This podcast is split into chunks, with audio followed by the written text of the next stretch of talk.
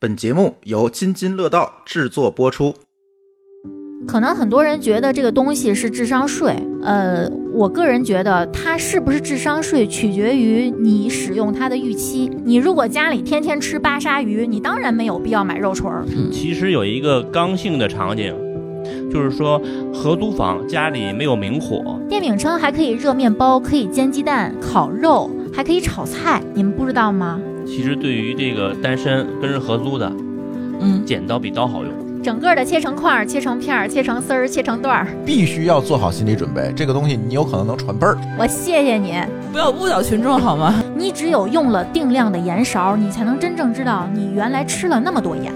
我真不敢，我就真心理阴影，真心理阴影。我两个字评语：扯淡。你做没做过这种菜？但凡你做菜的时候需要你用两手才能操作的东西，都不要买。你用有限的钱买到最适合你的东西，然后在有限的空间内把你的生活过好。这个必须给大家推荐单立人儿的一款，还什么单立人儿啊， 双立人儿一款。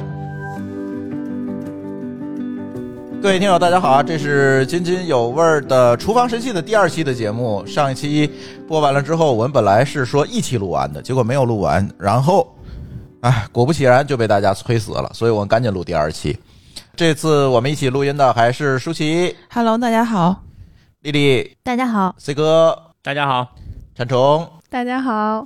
这次我们还是远程录音啊，因为这这个疫情，北京的疫情看起来愈发严重了，所以这次还是远程录音。这期咱聊点啥？丽丽，接着上期，上期好像聊都是一些大家电啊，呃，对，上期我们有一些小家电，本来我们不想聊的，嗯，后来看这个评论区反馈，感觉好像有几个大家还想让我们聊，那我们就顺着那个小家电没有聊的那几个，咱们书接上文。来，咱先聊点啥？其实我看上期大家问的比较多的是制冰机，其实制冰机咱聊过，哎，但是这又夏天了，大家又想起来这事儿了。我不想录它，就是因为之前聊过，但是我觉得通过这两年多的使用，咱们有了一些新的心得。哎， 有一些坑，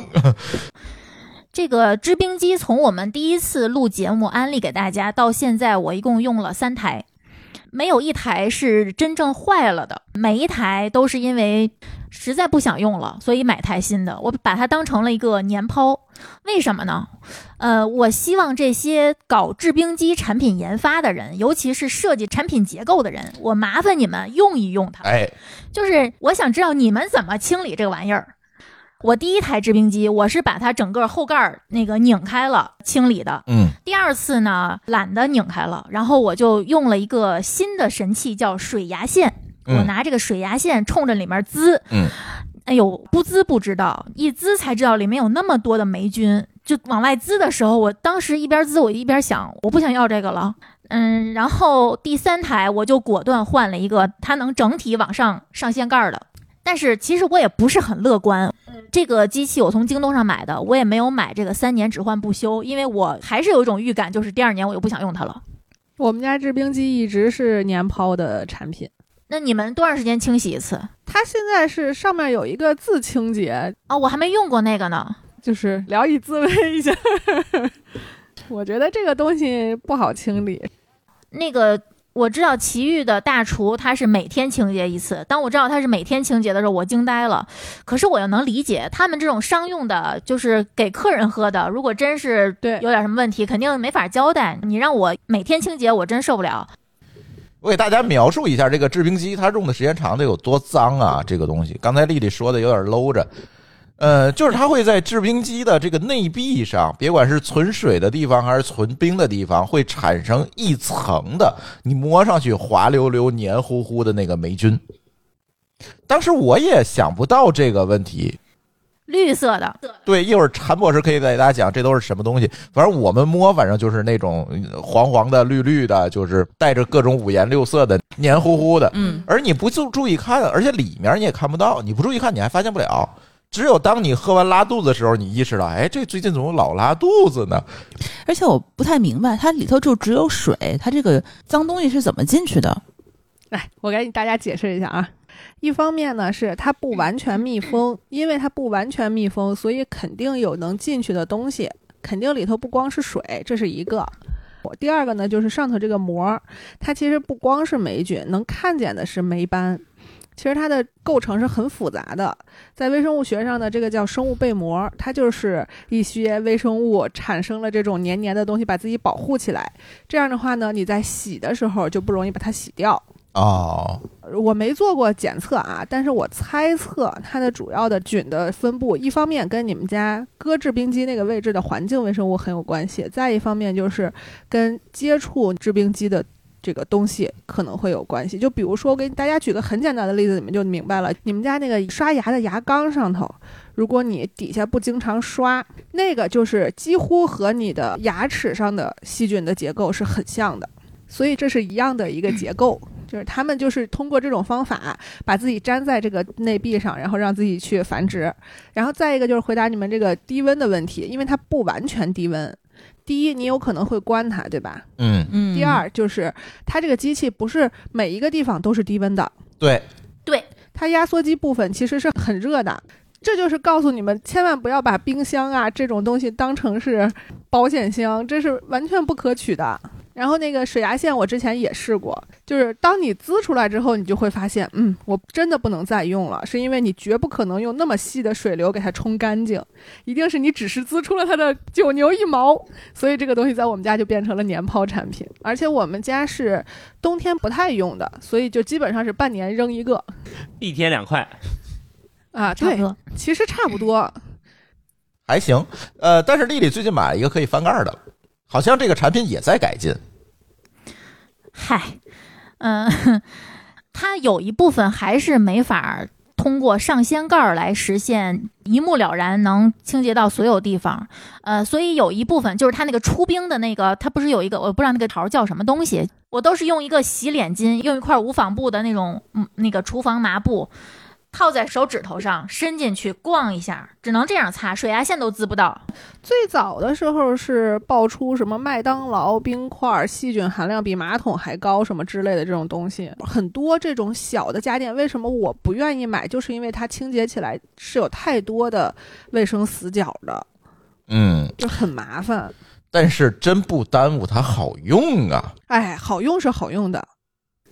钱和制冰比较了一下，我觉得这个制冰还是年抛就年抛吧，我觉得嗯还是得有。我们家的制冰机上礼拜刚买了第二台，前一次抛的时候我自己没有什么特别大的感觉，因为每次这个制冰机都是珠峰在用，也有珠峰自己在清洗。嗯，我这个痛苦就在于，嗯，我们家就说那个制冰机就是千滚冰嘛，就是二十四小时的开着，那个水化了，然后再制成冰，冰化了再变成水，就是这个样子。终于啊，工作了两年，他不堪重负的死了。呃去世了。我们迎接了一个他的新版本，这个新版本我觉得还挺好的，因为跟之前不一样的是，它有了一个定时功能。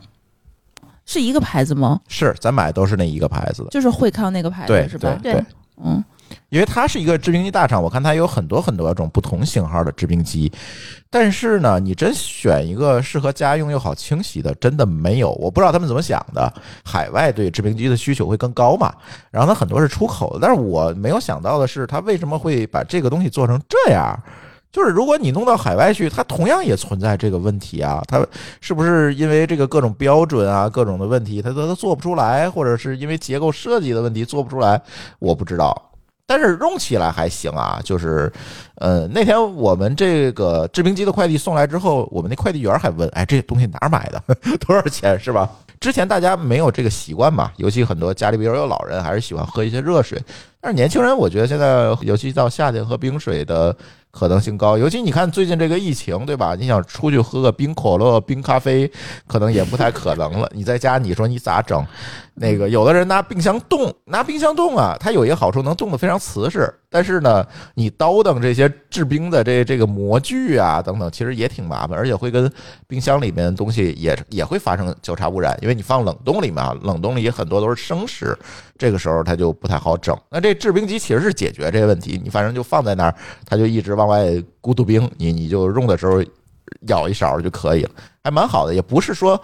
那么费电。用一夏天，我觉得还蛮好，而且而且关键是它不贵，你坏了也不心疼，一天两块钱嘛，其实到不了两块。我买那五百九十九，你想吧加，上电钱，对对，加上电钱吧，两块钱吧。嗯，其实你要是是一个吃冰爱好者，比如你儿子叫张大民，是吧？这个 这个还是蛮好的。给大家一个小 tips 吧，就嗯是，呃，用的时候，比如说你们家不是一天二十四小时需要开这种重度依赖的，嗯那你不开的时候就把水倒了，然后嗯让它里头保持干燥，相对来说长菌就能好很多。，嗯嗯嗯，这是一个。我之前确实基本上一个礼拜让它歇个一天半天的吧，嗯嗯，哎，这是一个能好主一意。点儿。但是它这个制冰机放水其实也挺麻烦的，现在它下面是个塞儿啊，对你必须给它抱起来，抱到那个 厨房去，然后给它蹬下来，就特别蠢那个东西做的。不用，你把它挪出来，然后底下放个盆儿，你接一下就行那。我现在也是这么干，但是你你就是那一桶着水吧，你就有的时候还带着冰，就挺蠢的。我觉得他这个办法现在好像是是不是有那种接上下水的了？啊有接上下水的，但是挺贵的，说实话。嗯，嗯，直播间有个朋友问啊，高端纯冰和我们自己做的冰有啥区别？呃，其实它是这样，就是我们外面比如说有超市卖的那种冰，那种冰其实是在这个专门的冷冻的生产线上去做的，它是瞬间冻上的。然后这个冰相对看起来是晶莹透亮的那种，但是这个制冰机出来的冰反正就容易化。对，你就赶紧喝，比如说喝个威士忌什么的。你如果我买那个超市那个冰球，那肯定半天它都不化，我能喝好几杯。这个我化里哗就放了，对这就就完了。水就很淡了。对嗯，对对，所以是有这个问题，它肯定是有缺点。但是问题是，现在你在国内买这个冰的可获得性没有这么强，它不是每个超市都有。你如果在国外，我可能就去超市买了。哎，为什么它制冰机它冻不上那么好的冰啊呢？我觉得是它的功率和效率的问题，它做不到。对对，比如它要到那个温度，可能要非常费电，或者它压缩机要做的非常大，嗯，那就没法小型化了嘛。那就得是一般的话，工业化的那种制冰机，它可能能够做到，对吧？啊对，对，嗯，比如说对餐厅或者西餐厅，他们有一些那种他们自己的那餐饮种店啊有的也不行，它反正是要相对高端一点的制冰机才能制出来那种非常硬、质地非常硬、非常透明的那种冰。嗯，透明主要是要用去过气的水，就煮沸过的水，对，就是凉白开冻，它就是透明的，它是把里面气体去掉了。就把里头溶解的空气给去掉。我觉得家庭用冰算了吧，咱啊也没有这么大的就量，凑合用吧。对对对，嗯，嗯，五百块钱年抛可以的嗯。买不了吃亏，买不了上当。哎，下一个吧。下一个，我们说一个同样有卫生死角的东西，是一个单一用途的机器，是绞肉机。我觉得这卫生死角比制冰机可可怕多了。 我觉得能长蛆这种东西， 哎，没错儿，这个东西啊，好多人觉得可买可不买，但是呢，其实现在我在很多群聊天的时候，我发现他们很多人买东西买多了，这个时候啊，你用它把肉绞成馅儿，把菜剁碎了。绞碎了，然后团成丸子，做成肉饼或者做成馅儿，包起来，可以避免蔬菜因为买多了而放烂浪费。我觉得绞肉机，你同时需要买一样东西来避免它有更多的卫生死角，嗯就是试管刷，哎呀，哎呀呵，对不对？对，千万不要买像什么奶瓶儿刷啦，就是同样一个东西，但是它改一个名字就会便宜好多好多。就是一定不要去买什么奶瓶儿刷，贵好多，贵好多。就是一定要去买那个实验室用试管刷啊，你的意思它是一个东西，变成奶瓶刷就贵了啊，对，而且还不哦，好用，哦，搜索关键词啊换一个试管刷啊，嗯，而且哎试管刷是有各种就是型号的。其实我们是就是实验室用的各种玻璃器皿，它那个口啊、什么里头大小、度径啊、什么之类的都不一样。我们原来还干过一件事儿，就是最早的时候自己做过试管刷，你你把它弯窝完以后，是需要按照你要用的那个形状嗯给嗯它剪出来一个形状的。哦，它应该都是这么做的，只不过你在家，其实我的建议是完全不需要剪，你就给它，就是买回来之后是什么形状，它多一点儿没关系，多一点儿更好刷。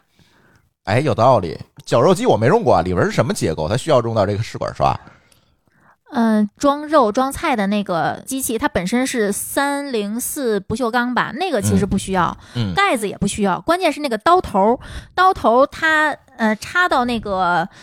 哎呀，我也不知道它那个结构应该叫什么，它它有点像钻头倒过来，啊，对对对，就那个位置，它你如果你绞肉的话，它会进肉馅儿，你用水冲是冲不掉的，嗯呃，用什么抹布什么的也洗不掉，一定要用试管刷，仔仔细细的把里面那些残渣刮干净，否则你下次再用它的时候，你将会闻到菜市场肉摊儿绞肉机那个位置。 哎，呀，嗯，真的，这是我扔过一个刀头之后的教训。那之后我才买的试管刷，只要你刷干净，下次就不会有什么残留的味儿。尤其是有一段时间，我是喜欢自己灌香肠的。嗯，你这对工程有点大呀，你这纯经验教训。再给大家一个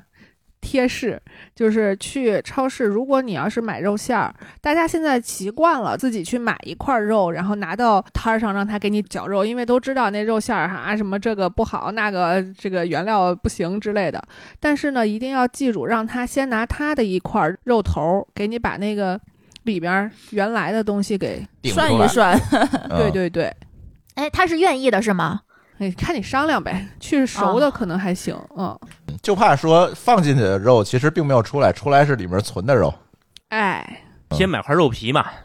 我不介意，我买的是里脊，它里头是五花，这个我不介意。但是我介意的是它那个肉在里头搁了多长时间了，嗯这个不好。嗯嗯说。所以应该找一个客流量大的肉摊儿才是对的。嗯哎哎哎，对每天都在搅，它就没这问题了嘛。对的，嗯，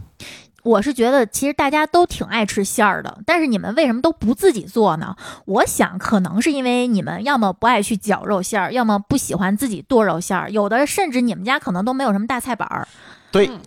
那我觉得有个绞肉机其实挺好的，真的嗯，尤其是年轻人啊，可能觉得家里备个绞肉机不值当的，只有老人才会没事儿家里做个馅儿。可是我觉得它并不只是可以应用于包包子、包饺子。但是绞肉机这个东西有没有什么危险性啊？不会把我手指头一块儿放进去吧？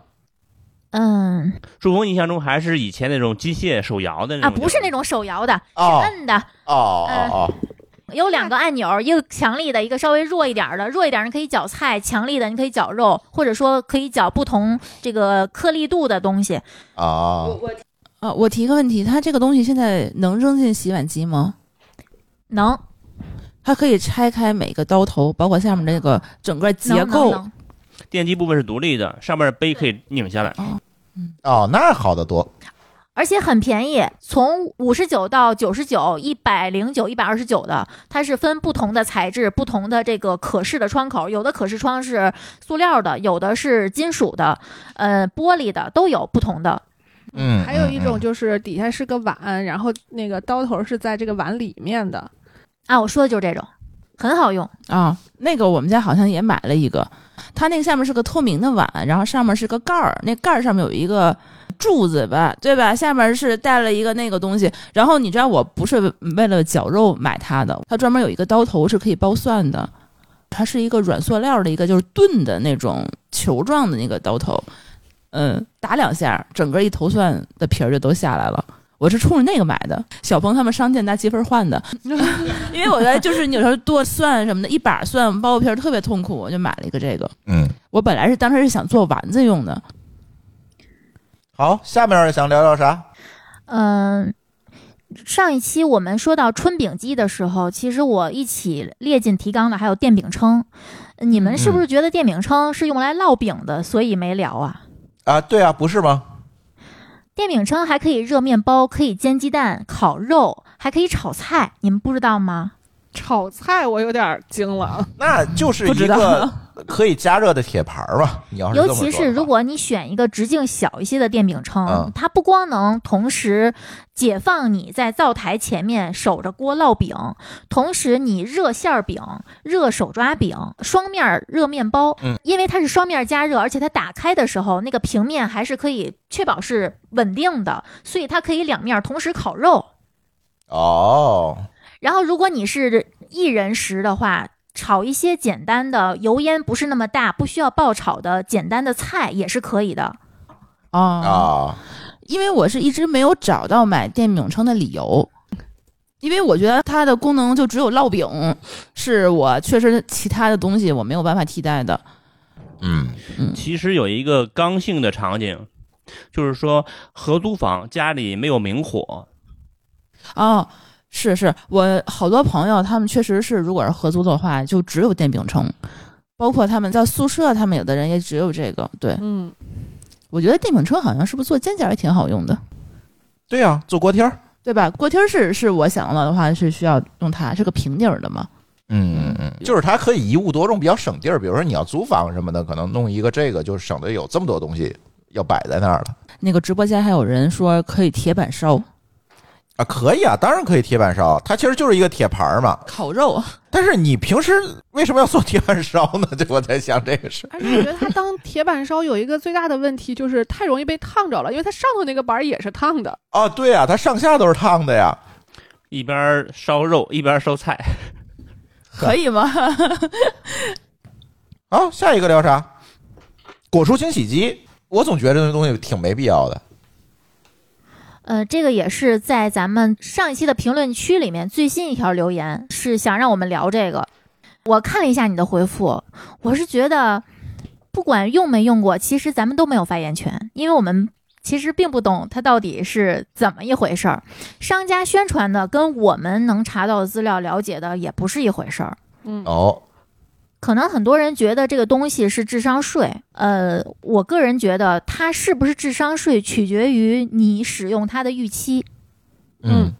这个果蔬清洗机，我了解到的其实就是电解水释放出的羟基离子，然后因为这个离子它有一个强氧化性，它能降解农残，所以商家宣传它能清除农残，甚至有人拿它这个清洗肉类、海鲜，确保你的食品安全。可是我觉得，比如说咱们从短视频里面看到的，就是那些卖这些小家电的，他们把这个果蔬清洗机从充电座上拿下来，按下开关，等到这个机器发出蓝紫色的光，就放进这个水里，跟蔬菜水果一起泡。嗯那最后农残到底是机器清除的，还是浸泡清除的？其实你也不知道。嗯嗯，关键是现在的农残有没有这么严重？我们只能说检验合格的是不超标的。嗯然后还有一类果蔬清洗机是超声的，我原来是用我们家那个水槽洗碗机洗，一个是葡萄这种嗯就是不好洗的，嗯，再一个就是像什么小龙虾这种可能有沙子呀，或者是有这些泥土的，这些嗯呢就是你拿超声波一洗，它就里头特干净，你也不用加对什么面粉了，也不用加这些东西。哦，有道理，这个有道理。我的期待一定不是说降什么农残呀、去什么重金属呀这种东西，所以我才给他回的就是这个东西我没有用过。但是呢，就我的了解来看，一方面就是这个电解水里头的羟基其实就是氢氧根，它具体有多少氧化能力，其实。我并不是很看好啊，对，还有一种果蔬清洗机是那种呃往里鼓很小的那个气泡，啊也是让它把不好洗的缝儿呀、什么之类的给它洗干净。啊啊啊！我觉得这个和超声的我都能理解就是提高清洗效率。啊，对对对，给它把物理上的一些脏东西给带走，这个我能理解。但是呢，话又说回来了，这些脏东西其实即使吃了，除了你感觉可能好像有点脏以外，它的危险程度并不是很高。嗯嗯嗯，所以这个是我嗯当时完全没有考虑过说什么果蔬清洗剂这块儿，但是呢，我觉得还需要考虑一个部分，就是心理层面的，就是有一些家长可能觉得，哎呀，我从小就要给孩子吃更健康的，就包括好多家长会选择给孩子吃所谓的有机产品是一个道理，就是这个东西。西如果能满足让你不焦虑，我觉得这个就值。嗯，买个安心啊。哎，你真正说指望它去清洗掉什么农残，我觉得还不如就是你去合格的大的商超去买，而不要在路边买老农种的所谓的自家地里的自留菜。嗯，那个有可能上有大粪啊。呃，这 不。而且我觉得啊，真正在路边买的那种所谓的没有打药的，你会发现，要么它上头虫子非常非常多，那是真没打药。嗯，对，但是那个菜也不太具有食用价值了。第二种就是它看着很鲜亮，告诉你没有打药，我不信。那不可能。你都不用种什么蔬菜、水果这种特别招虫子的这种菜，你就随便在阳台上种个花儿，你都会发现虫子非常多。对我们家花都有虫子啊。就是如果你不打药是不可能的。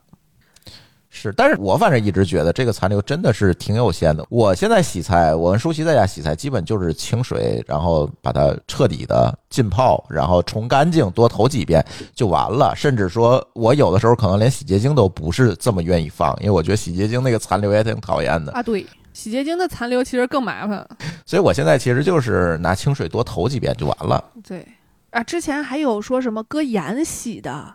然后搁小苏打洗的。哎，没必要，我觉得何必呢？我觉得你要是像葡萄这种不好洗的，你搁点面粉增加一下摩擦力，这个还可以。嗯嗯但嗯，是其他的就真的没必要。而且我觉得那个果蔬清洗机它其实放不了多少东西进去，它其实就是一个盆儿嘛。然后后来现在其实有好多那种，就直接你在你的菜盆儿里头放一盆水，或者在你的那个手盆儿里头把菜都往那里泡，然后直接把那个放进去，嗯跟那个效果其实差不多。嗯嗯，再提醒一个，就是如果你们家的东西，不管是加湿器还是这种清洗机，如果有超声波的，一定要离孩子，而且是越小的孩子，一定要离他越远。这种东西对孩子的听力伤害是非常大的。我们是听不见超声的，但是孩子是能听得到的。哦，你这个提醒非常好。嗯，所以就是这种东西，其实买了，哎，不好说。就没法评价了，是吧？那咱说下一个吧，嗯， 就，哎，食材处理，这又是一大类啊。所谓食材处理，就是把我们这个想要加工的东西做一个预处理，比如剁蒜嗯、拍姜，就类似于这种，对吧？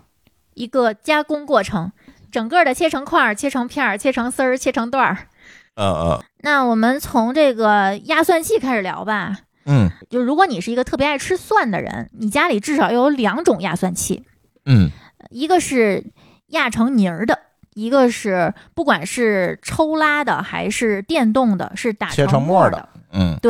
泥儿和沫儿这两种的口感和跟菜的融合程度，最后呈现出来的风味是不一样的，所以这嗯两种可能你都需要一样备一个。但是这里有一个问题啊，剥蒜这件事儿对于我来讲是非常困难的。所以我买了一个摩飞的剥蒜神器， 对呀、你们家不有 那个包啊饭的吗？我剥完蒜以后，你直接拿那个拍就行了。就是我特别那个懒，就是我现在其实还是拿刀拍一下，然后再把蒜皮儿剥了。啊、我不拍，我摁一下。我拍的话，我担心它崩出去。嗯，啊，就是摁一下，其实我也是摁一下的。嗯，我没有这个困扰，我非常爱剥蒜。哎，剥蒜你就需要另一个东西，叫摘菜指套。啊哦，我听说过那个东西， 你们用过没有？我没没有有用过，但我在抖音上刷到过。是什么东西啊真？的，那东西呃特别好用，就是戴在大拇指上，然后有一个模拟的金属的指甲。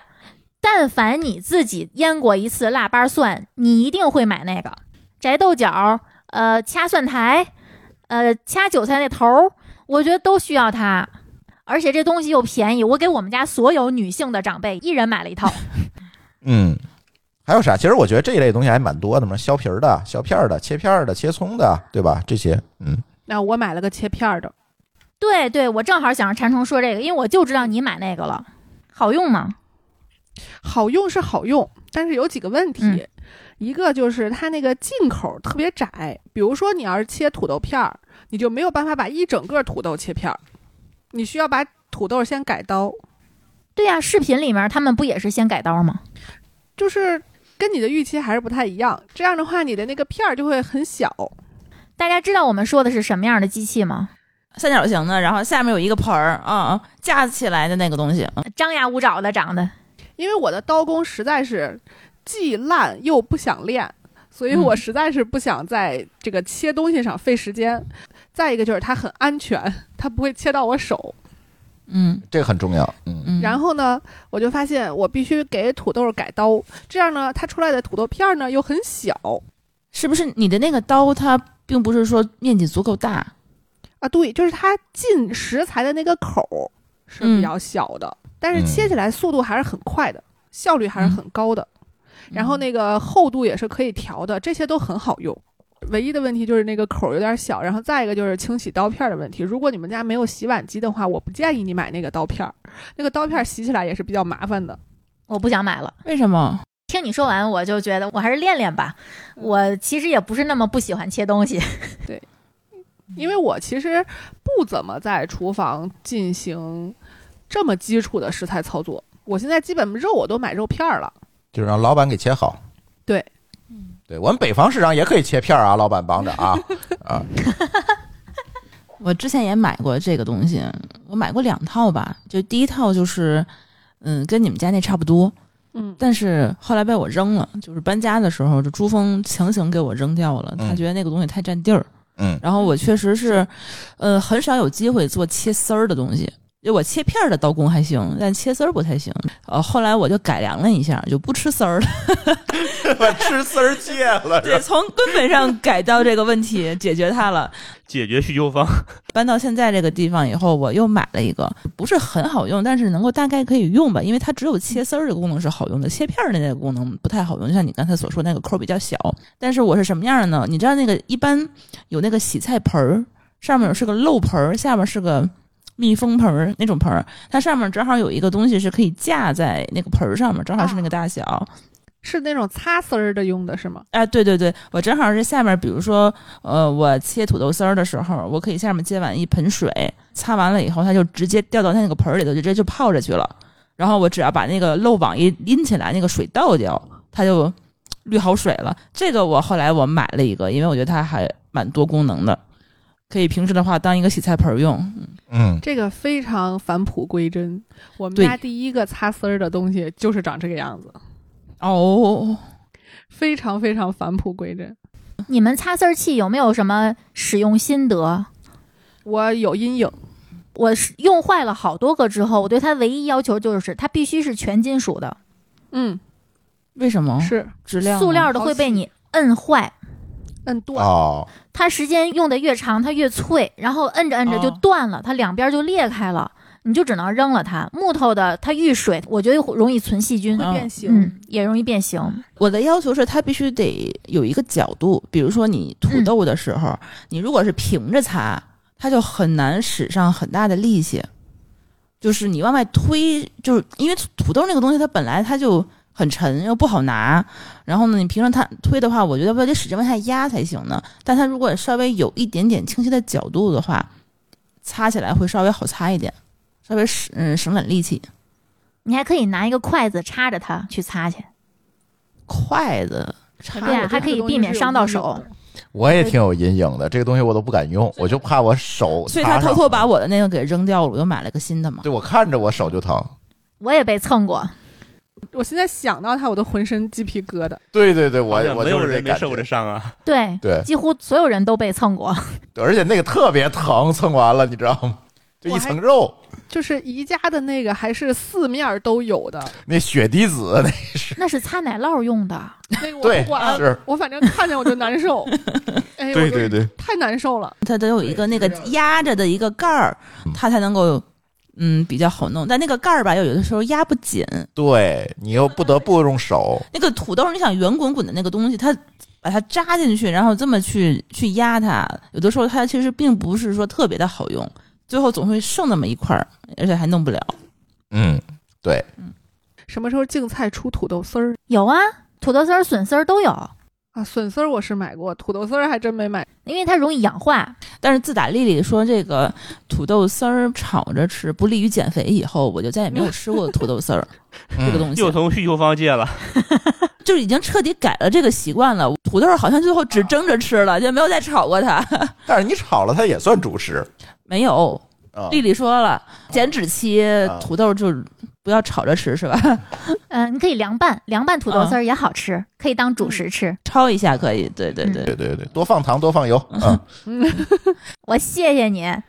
不要误导群众好吗？ 我觉得还有一个东西咱可以一起说，就是这个削皮刀。其实它对我们的物理伤害也是差不多道理。对我也有心理阴影，嗯这个东西我被削掉过好几次肉，是以片儿为单位去往下削肉的。但是即便是我们被削掉过肉，我也得说这东西还是越锋利越好。那是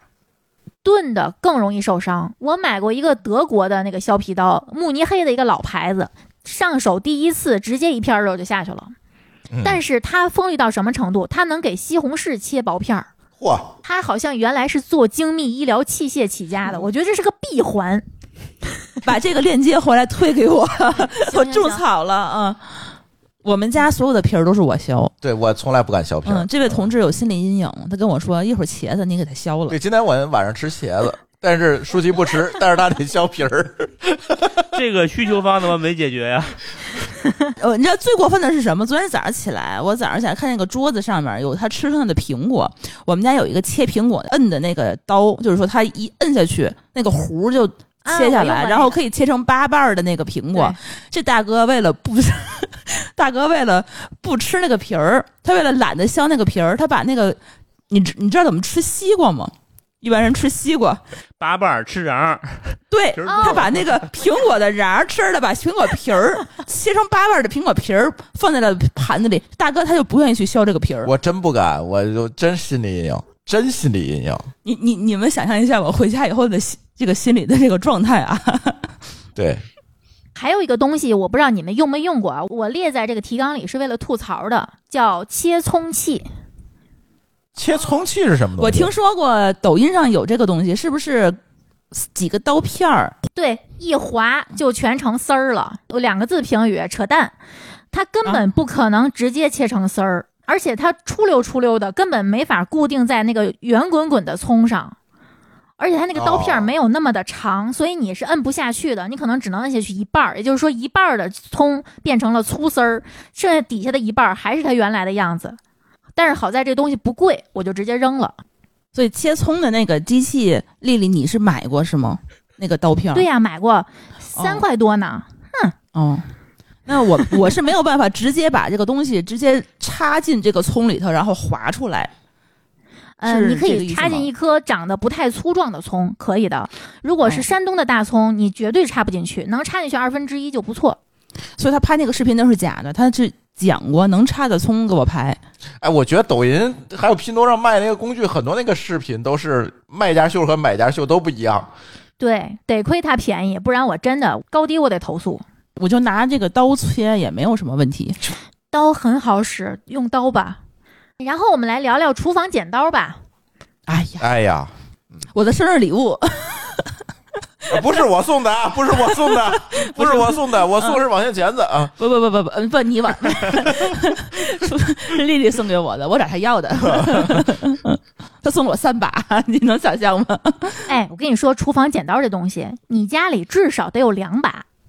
嗯，嗯嗯、有一把，而且这两把绝对不能长成一样的。就这个东西，嗯你哪怕用的时候再顺手，你也不能买第二把一模一样的。对，你别以为你分得清，嗯，分不清，不可能。对，然后这另一把就专门捡一些熟的肉啊，捡直接吃的蔬菜水果啊，我觉得这样是可以的。另一把就专门捡生的肉，给鸡骨头去骨啊什么的，千万不能混用。呃，嗯我买的是那种，它叫日本 SK 五，好像是一种强力不锈钢，我觉得还挺好使的。但是女生用它可能时间长了，它可能会它那个轴有点儿锈住，它会越用越塞，就是你对硌的有可能会挺累的，所以就经常用那个 WD 四零，用那个泡一泡就好使了。其实对于这个单身跟人合租的，嗯，剪刀比刀好用。对，而且它没嗯声儿，哦，比如说切个葱什么的，我就可以用它对剪，我没有必要说用刀在那儿剁，对吧？我现在很多叶子的菜那个根儿什么的，我都是拿剪刀直接剪。对，包括你干辣椒和新鲜的辣椒，你用它剪，嗯你还能确保你的手不碰到它。嗯嗯，哦，有道理，好多香菜、小葱我也拿它剪，对对对，比如说你的台面上已经备好了很多菜，这个时候你想要再切点东西，你你就没地儿放菜板儿，这时候你用剪刀就好使。对，你像比如说我家用的菜板儿是那种就是环保的，什么小麦什么什么那个叫什么材质小来麦着？秸秆儿呀，那个东西，如果用它来切辣白菜，就特别容易染色。但是用剪刀抓起来辣白菜，剪到碗里就能避免案板被染色。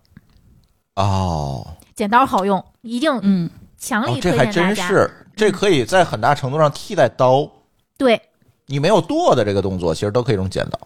而且如果你刀工不是那么好的话，你想给鸡大腿去骨，可能你真的会伤到手。但是如果用剪刀沿着那个骨头剪一圈儿，再把那个关节那个筋挑断，骨头就直接能下来。对对对，嗯，嗯，剪刀去骨还是很好使的，对，我看卖那个鸡腿儿的，你要让去骨，他也拿剪刀给你干。嗯，哎哎，还快。刀工对不好的还是用剪刀会更顺手。你用手抓着鸡腿儿，跟你把鸡腿儿固定在菜板上，那肯定还是手抓着更趁手。但是你还是要注意，不要把手指头放在里头一块儿捡了。哦，啊对，嗯，嗯也有可能，真的有可能。这有可能，有可能，你真是刀工不好，我觉得 还是小心点儿吧，都。嗯而且就像我们这种沿海的这个居民们，就很喜欢处理海鲜。我觉得这个嗯，好用一点的剪刀是比刀要更容易去处理什么虾呀、鱼呀，就这些对东西。对对，是这些你更绕不开了，你不可能用刀去剁下线去嘛。啊嗯，对，尤其是虾开背，我的厨房剪刀有一个必须得是一个尖头的，就是越细越好，越尖越好的那种剪刀。这样的话，它给虾开背的话，就很容易就把那个虾那个剪开，然后把那个虾线挑对起对来。对嗯，顺手就挑起来，千万不要买那个抖音上那个挑虾线那个东西啊，那个好像一挑就断了，我对之前试过、特别不好用。嗯嗯，然后我就记得上次丽丽你们来，哎是谁？还是还是阿福他们来？我们做那一盆儿五斤的那个海白虾的那嗯个。那显然是利益他们来，阿福至今还是耿耿于怀，没有吃到这个东西。嗯哦，对对对对，嗯，反正就做那个海白虾，我我我光挑那个虾线给那虾开背，得得干了得有一个多小时吧，嗯就多亏了那一个剪刀。嗯但是那剪刀不能太大，一太大的话我手就残了。厨房剪刀一定要买。嗯，对，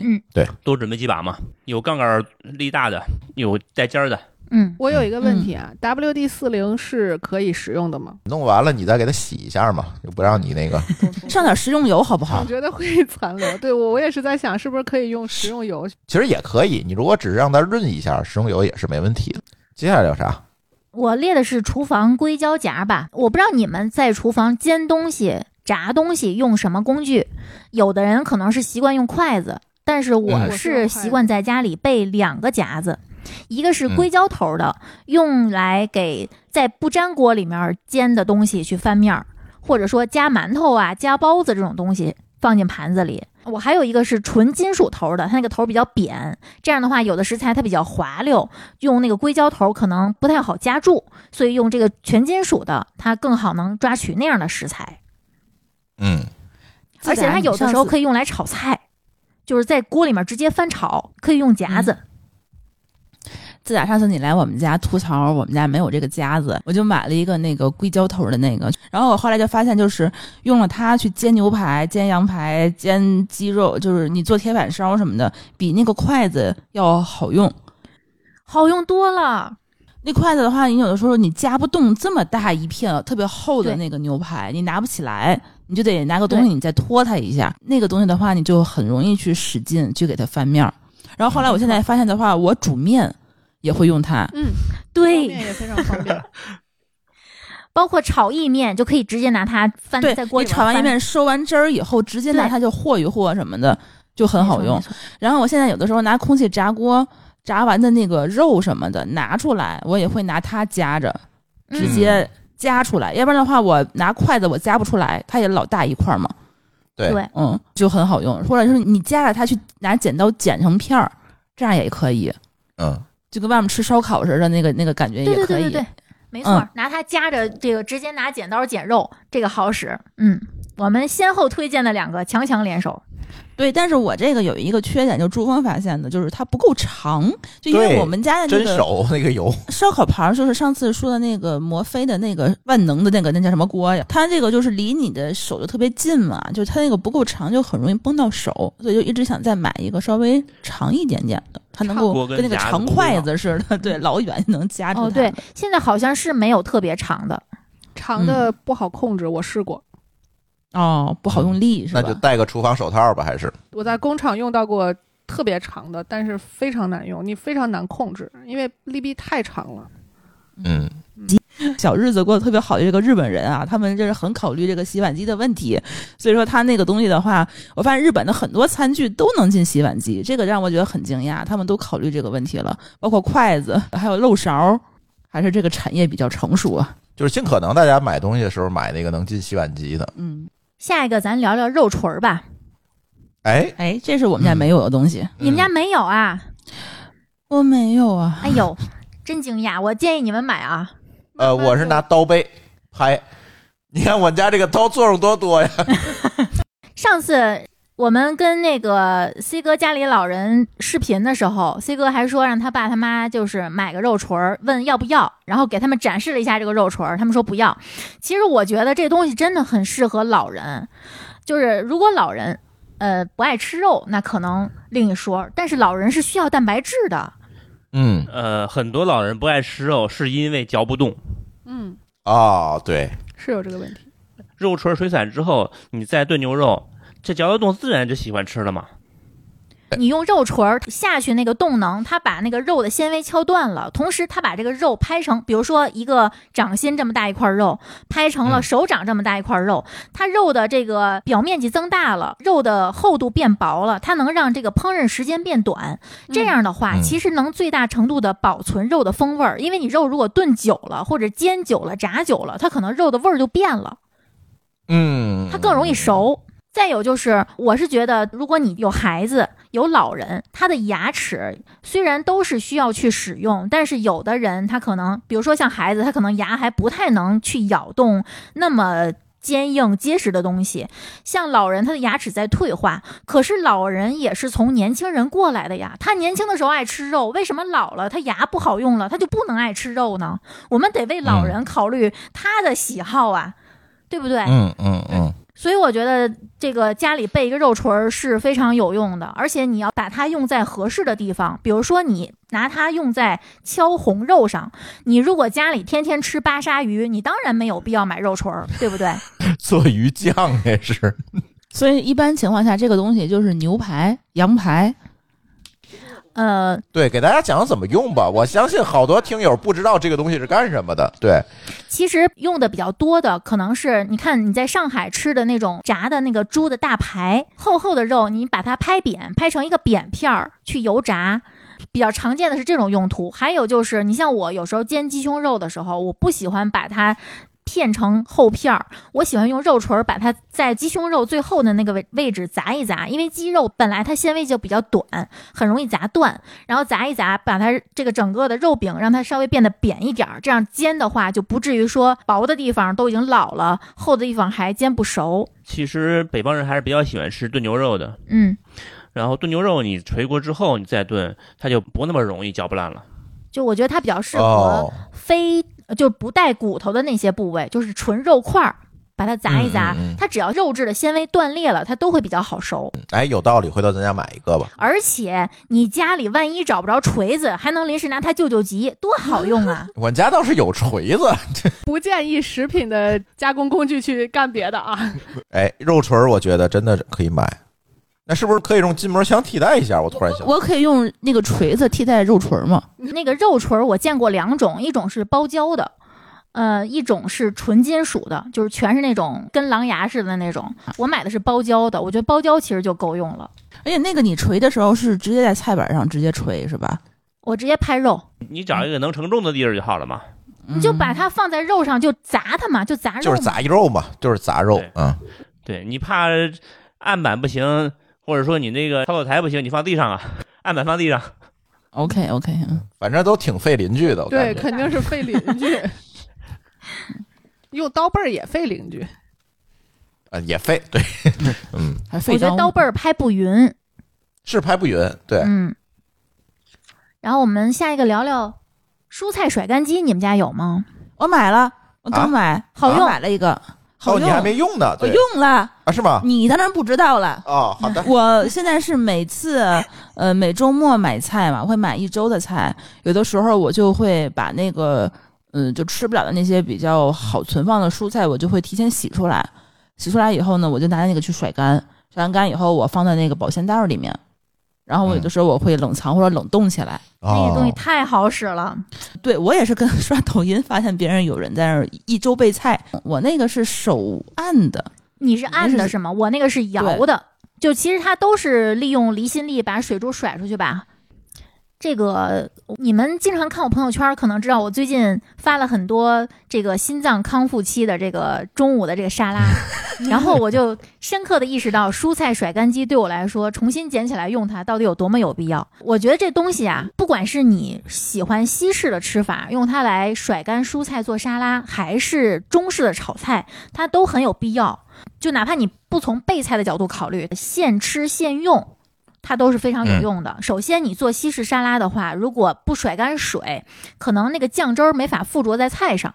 嗯，然后如哦，对对对，如果你中式炒菜的话，不甩干水，反正反正扔进油锅里面崩你不崩我。嗯， 嗯嗯对对，嗯毁容，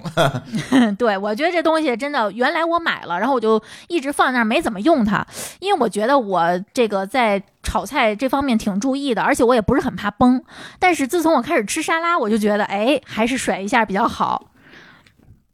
对。但是我现在一般的话，比在冰箱里冻一些香菜呀、小葱啊、大葱啊，还有一些蔬菜呀、什么的。啊，那是可嗯我肯定会是要提前先对煮，或者是提提前先洗好、切好什么的，然后拿那个甩一甩，先沥干，然后直接先冻起来。嗯不然的话，比如说那个小葱，有的时候拿出来的话会一堆冰坨，还有水分的话啊，对对嗯对对，反正我是觉得，就是疫情期间嘛，就是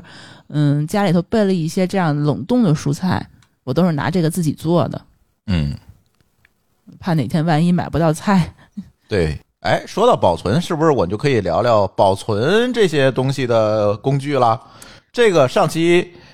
哎，上期也有很多听友问咱啊，这个你说冰箱咱聊完了，其实咱没聊里面怎么放、怎么存的问题。疫情期间，我们家也买了好多这种可以收纳蔬菜和肉的这些东西对，首先是抽真空吧，啊，对，抽真空机和那个兜儿，这个是之前就一直有的，这也是丽丽给种的草。呃，这个东西我是从二零一四年我家就开始用了，那个时候我抽风，我开始自己做牛肉干儿。可是那个时候我自己租房啊，我就家里冰箱没那么大，我没办法就是在非真空的状态下保存那么久那么多的牛肉，嗯所以我就买了一个真空机。那个时候还很原始，是机械的，你需要把袋子放在那个发热条上之后，双手摁住两头使劲儿，它才能给压上。现在都是电动的了，我看现在还嗯，有对，那现种、在是电动的，呃，什么，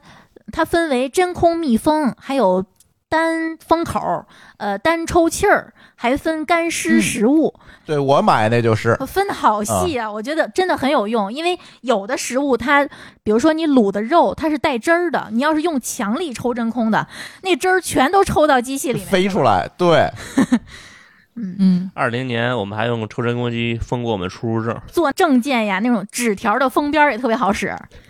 嗨，还挺会用的， 抽真空机，而且大家不要想那个东西特别贵，很便宜，特别便宜。对，然后袋儿也不贵，淘宝上有的是，你就去搜吧。反正这期我们也不带货，一两百块钱，也就是这意思。对嗯，那个袋儿，我跟大家说，大家在买的时候不要去想象那个袋儿有多大，你最好带个尺子去看这个商品的详情介绍，嗯或者有的商家他很很贴心，他告诉你，比如说我买袋子那一家，他在给你标注长宽高的时候，还告诉你这个长宽高的尺寸可以装下，比如说这个可以装下一一只点烧鸡，一点六公斤大米，哦，你就知道嗯对差不对多是这个规格，可以干这么嗯这种事儿。对，就不要凭想象去买袋子，很有可能买完之后你会发买现小装不了什么。嗯，对，尽量买大一点的，其实没事儿，因为你可以就是说那个边儿它是可以裁切的嘛。对你那个其实还可以。你要买小了，就什么都装不下了，对。就比较麻烦。对，而且抽真空去保存食物的话，它能让你的食物的收纳变得更加省心，因为你可以把它抽成非常规整的形状。嗯，嗯，因为你在抽的时候，你可以用手一直给它整形。抽真空机我觉得是一个提高存放效率的一个工具。所以你们都会用来存放什么东西？呃，大米，呃，杂粮、生肉、熟肉，呃，蔬菜，呃，尤其是那种水分比较少的蔬菜，比如说我买了五斤羽衣甘蓝，这种菜就它比较扎实，你不用抽真空的这个机器抽它的话，可能不太好存放，我就拿这占地个。儿，嗯呃，，对，我都把它密封起来了，但是因为它水分本身就不是很多，所以它也不会在里面形态有什么多大变化。嗯我觉得大家用抽真空机一定要好好看说明书，因为有的时候你以为它封上了，但是呢，这个机器它做的没有你想象的那么精密，它那个灯灭了，很有可能它还是在正在密封。你这个时候如果把它打开了，可能它一下就就就跑气儿了。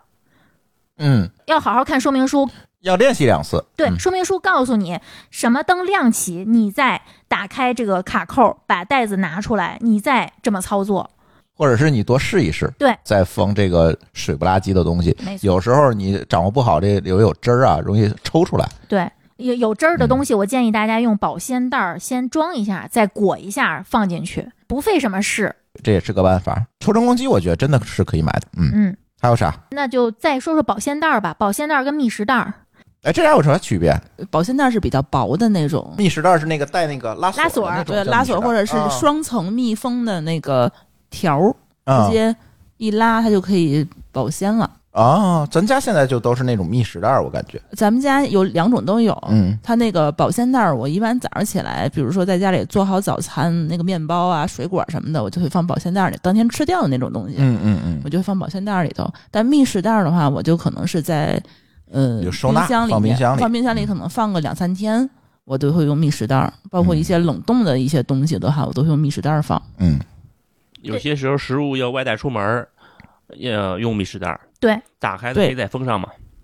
密室袋儿有一个好处就是说它非常的防水，不会漏水。对对你对，放你一些比如说汤汤水水的东西， 它好像也没什么事儿。哦，但保鲜袋儿不行，它容易破嘛。对，保一般情况下你当时需要吃掉的，我用保鲜袋儿嗯什么保的。鲜袋一般都是 PE 的，它强度很低。对，它能嗯防水，它就能装水，你都可以拿对它当装汤，呃，装水，或者把手机放在里面儿用来防水。它哎那个对袋子的材质也非常容易写上字儿，做一些标嗯注、呃备注、留言，我觉得对都可以。而且它那个密室袋儿，有的时候我从冷冻室里拿出来那个肉，我就会直接丢到微波炉里，或者丢到那个热水里去解冻。嗯，对，它都是可以直接加热的。啊，嗯不保鲜袋儿好像都不太不是行。所有的密室袋都能耐高温，一定要对，要我会看专门那个买那种，对对而对且要好看像清有楚。现在有的密室袋儿的话，就是说你冷冻好像也得有，不是说每个都可以。有嗯的它耐受是零下三十度，有的不行。我一般会找那种就专门是可以又耐高温，然后又耐冻的那种比较方便一些。嗯，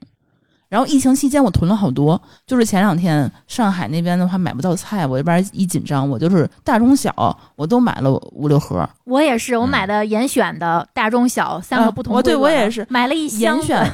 严选和那个京东京造的，我觉得都还行，都挺便宜的。宜家的也行。它那个有运费，它那个买过来你得凑单才能到它那个运费标准。这个想法很 女人，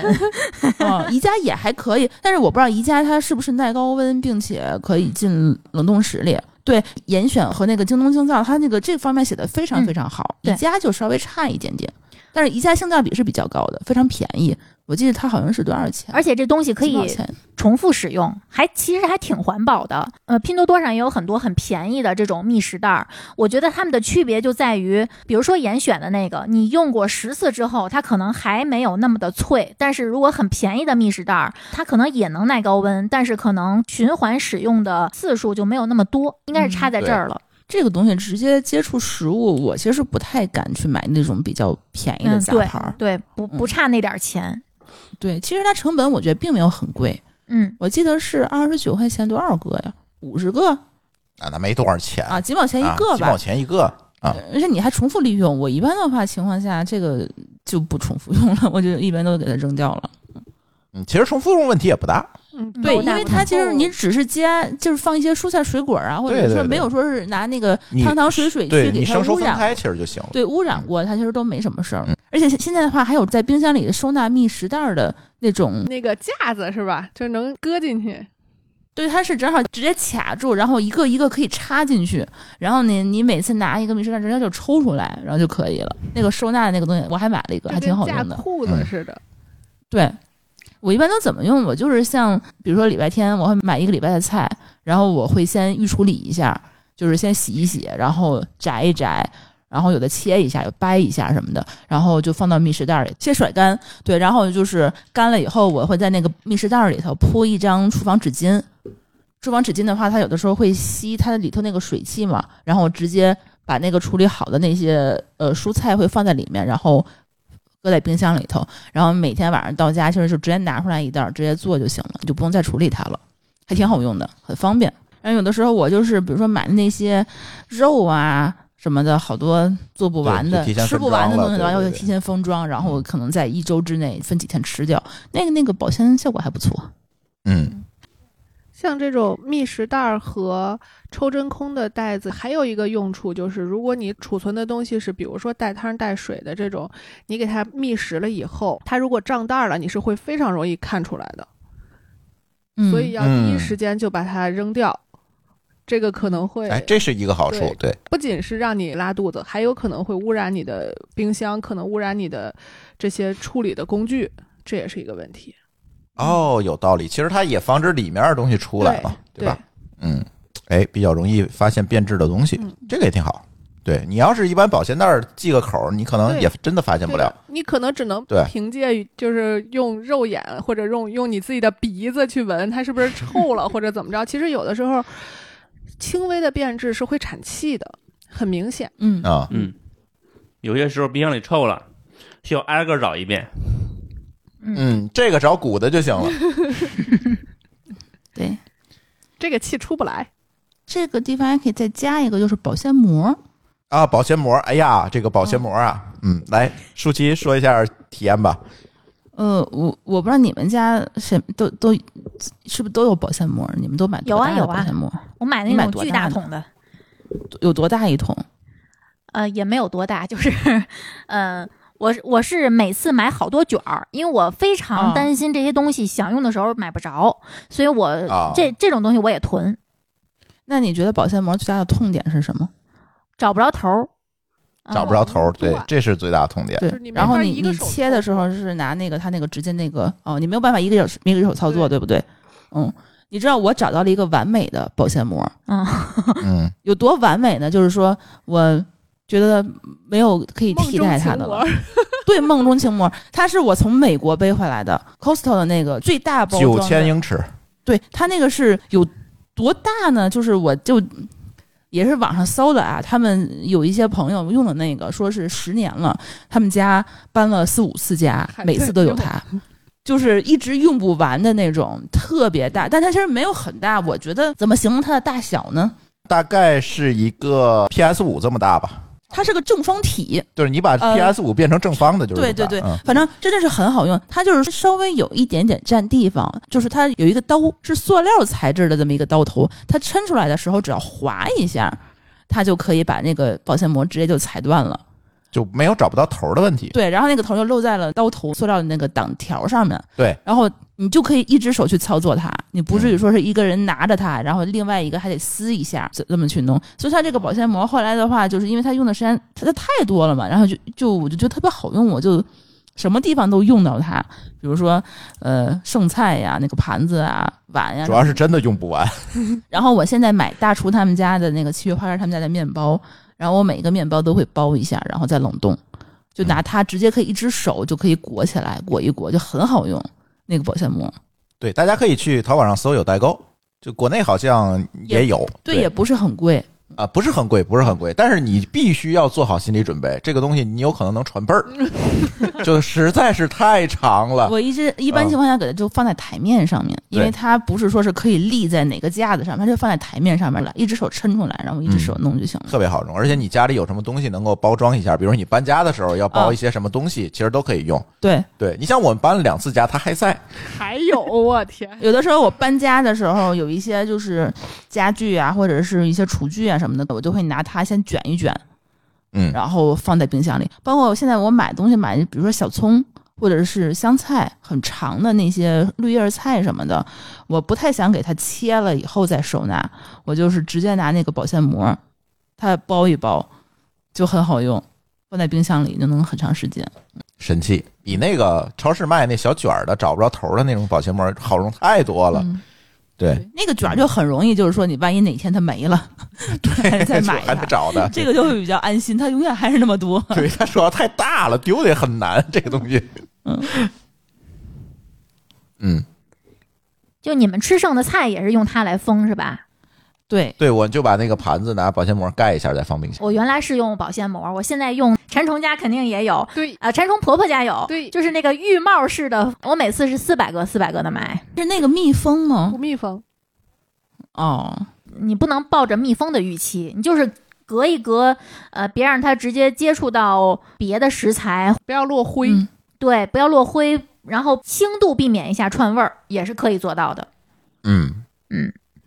哎，咱说说调料罐儿，哎，这我有一肚子槽点。我到嗯，现在都没有买到一个合适的调料罐儿。我相信很多人都被宜家的那个调料罐儿种过草，就是那一对，排但是其实巨不好用我觉得那东西有一个使用场景是可以的，它装那些你平时不怎么能用到的干啊！料。对对对对对，干料，比如丁香啊这些东西对我啊，是拿它装花椒大料用的。花椒大料，我觉得可能你都得谨慎。我是觉得，但凡你做菜的时候需要你用两手才能操作的东西，都不要买。啊，对，同意。朱总家跟我家用的那个盐罐儿、糖罐儿、什么胡椒粉，咱们两家用的是一样的。就你家是黑色的，我们家是绿色儿的，它是啊分对两个头儿，就是可以有一个头儿是那种广口的，有一个头儿是那种眼儿的。我觉得那种是比较实用的。嗯对然后有的人还会被种草，是里面带一个勺儿的。我跟你说，那带勺儿那个你可千万别买。嗯，首先它够不着底儿，其次它就算能够着底儿，它够不着边儿。那嗯东西你用了之后没没几次用你就那想扔。 对。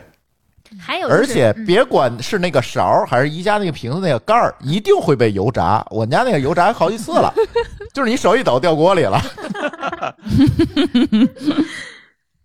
我现在为了不买调料罐儿，我都直接买就是带那种口儿的盐或者是糖，啊，对，就是这有点粗放。我是觉得你要买一个好用的调料罐儿，其实就能解决这个问题了。好多人买的调料罐儿是光是好看，尤其是装液体的，装酱油、醋啊、哎呀油啊这种的，这种东西我告诫大家一定要买广口的，嗯，那个漏斗同啊它不太好用，你好往里倒是很重要的。对，非常重要，它能让你有动力一直把它用下去。是，否则的话，可能你续一次，发现撒一地，撒一这个操作台，你就不想再用它了。对，嗯，那我们就再接着说一下这油壶。油壶，我不知道你们怎么想的啊，我就没有用到过一直好用的。我我不能说我买的时候它就不好用，但是我相信所有人买的油壶都是越用越不好用。呃，是，咱家那个好像也是越用越不好用。啊，我觉得那还好吧。放油还行，就是嗯如果放酱油，它有可能那个口儿会被卡死。酱油它会容易腻在上面，有糖，对，对有糖它能腻在这儿。油也是，尤其是那种喷的，喷着喷着它就堵。嗯，那种倒的，哦倒着倒着，它的口儿就会腻上。有的时候啊，你不要以为你看不见蟑螂 在那个口儿上待着，蟑螂就没去过。蟑螂一哎呀定去过，而且我发现经常刷这个短视频，看评论区，我看他们有一个人说过一句话，就是你又出新油壶了，上次你出的我刚买没几天，你又出新的 了，就是你永远都跟不上最新的。但是它出的最新的，并不是说它真的有什么技术上特别颠覆性的改变，它可能正好切中了你上一个难用的那个点。比如说你上一个换了，用着用着你就发现喷的不均匀了，或者嗯，往下倒油的时候，哩哩啦啦的口儿会堵住了。这个时候你就觉得你需要一个新油壶了，然后你买一个新的，你会发现新的真好用。可是新的用着用着还会出现类似的情况，新的问题。对所以这东西就是当你发现不好用了，你就赶紧换。这东西也不传家，啊， 呵，可不呗，嗯那种 油壶的能传家 吗？啊，就别买特别贵的。哎，对，这是有道理，别买特别贵的，你嗯，经常换，因为这个东西，我觉得就是这种粘的东西，油也好，酱油也好，因为酱油里有糖嘛嗯，这些东西对那个壶的消耗都挺大的。你无论怎么洗，你怎么在意，它也没有用，那永远就是那种油脂麻花、粘不拉几的，就就那种感觉，就好像就真的很难处理。哎，咱说到油壶了，咱就顺便说说油刷吧，油刷是什么？就是刷油的刷刷子油嘛的刷子。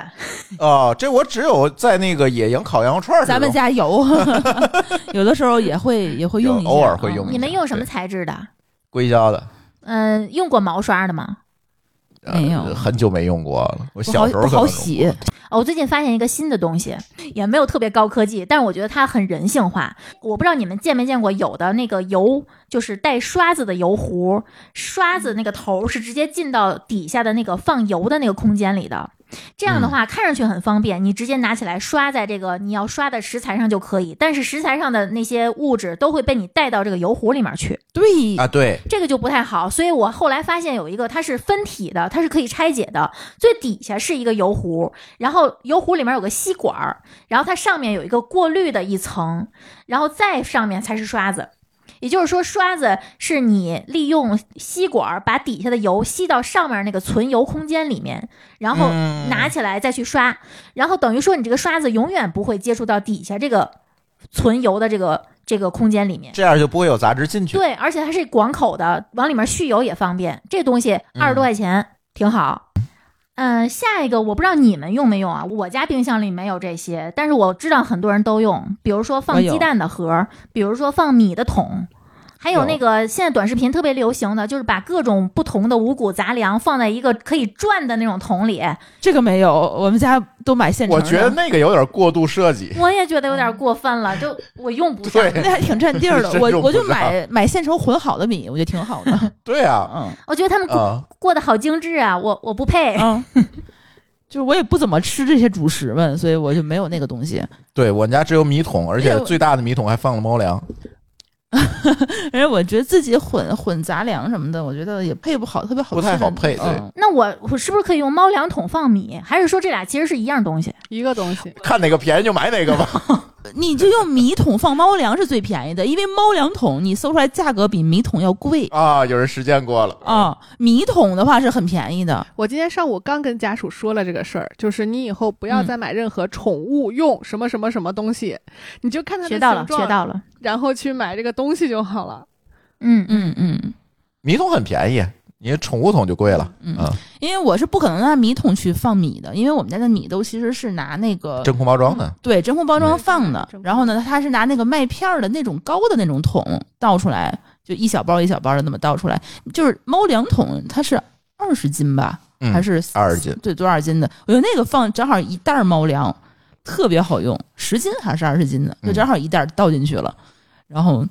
是密封的，是吧 对对，它是可以有密封的。对，但是可能要做一些处理，因为那个时不时的那猫就学会怎么开那个桶了。对，就我们在上面贴了一些这个东西，然后保证那个猫破解的比较慢啊，嗯那是你们的宠物，我跟馋虫的宠物干不出这事儿可来。我能们家够呛。是没有，所以没没有这个问题。 嗯，刚哎，才你说的那个鸡蛋叠放盒，我们嗯家也有，因嗯为我之前是在冰箱门儿上放鸡蛋，但是它其实那个放不了多少鸡蛋，嗯它那个就只能往上摞，然后还会剩几个。然后后来我就买了两个，就是它它那个我因为有好多那种叠放的那种盒儿，我是那种抽屉盒儿，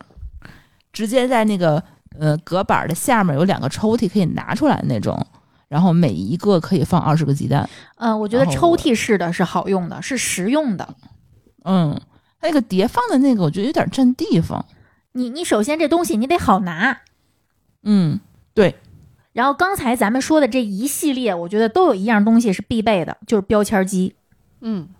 对，就是你能够很好的用人类可以识别的语言把它打上标签儿，嗯嗯这个事儿很重要。有时候你手写，它第一个容易掉，二一个写乱七八糟，有时候也不好找。所以有一个标签儿，确实还是蛮有用的这个东西，而且不贵。对，就是我们今天推荐的东西都不贵，很便宜，这些东西都。你看着它挺高大上的，但是实际上你淘宝一搜都很便宜。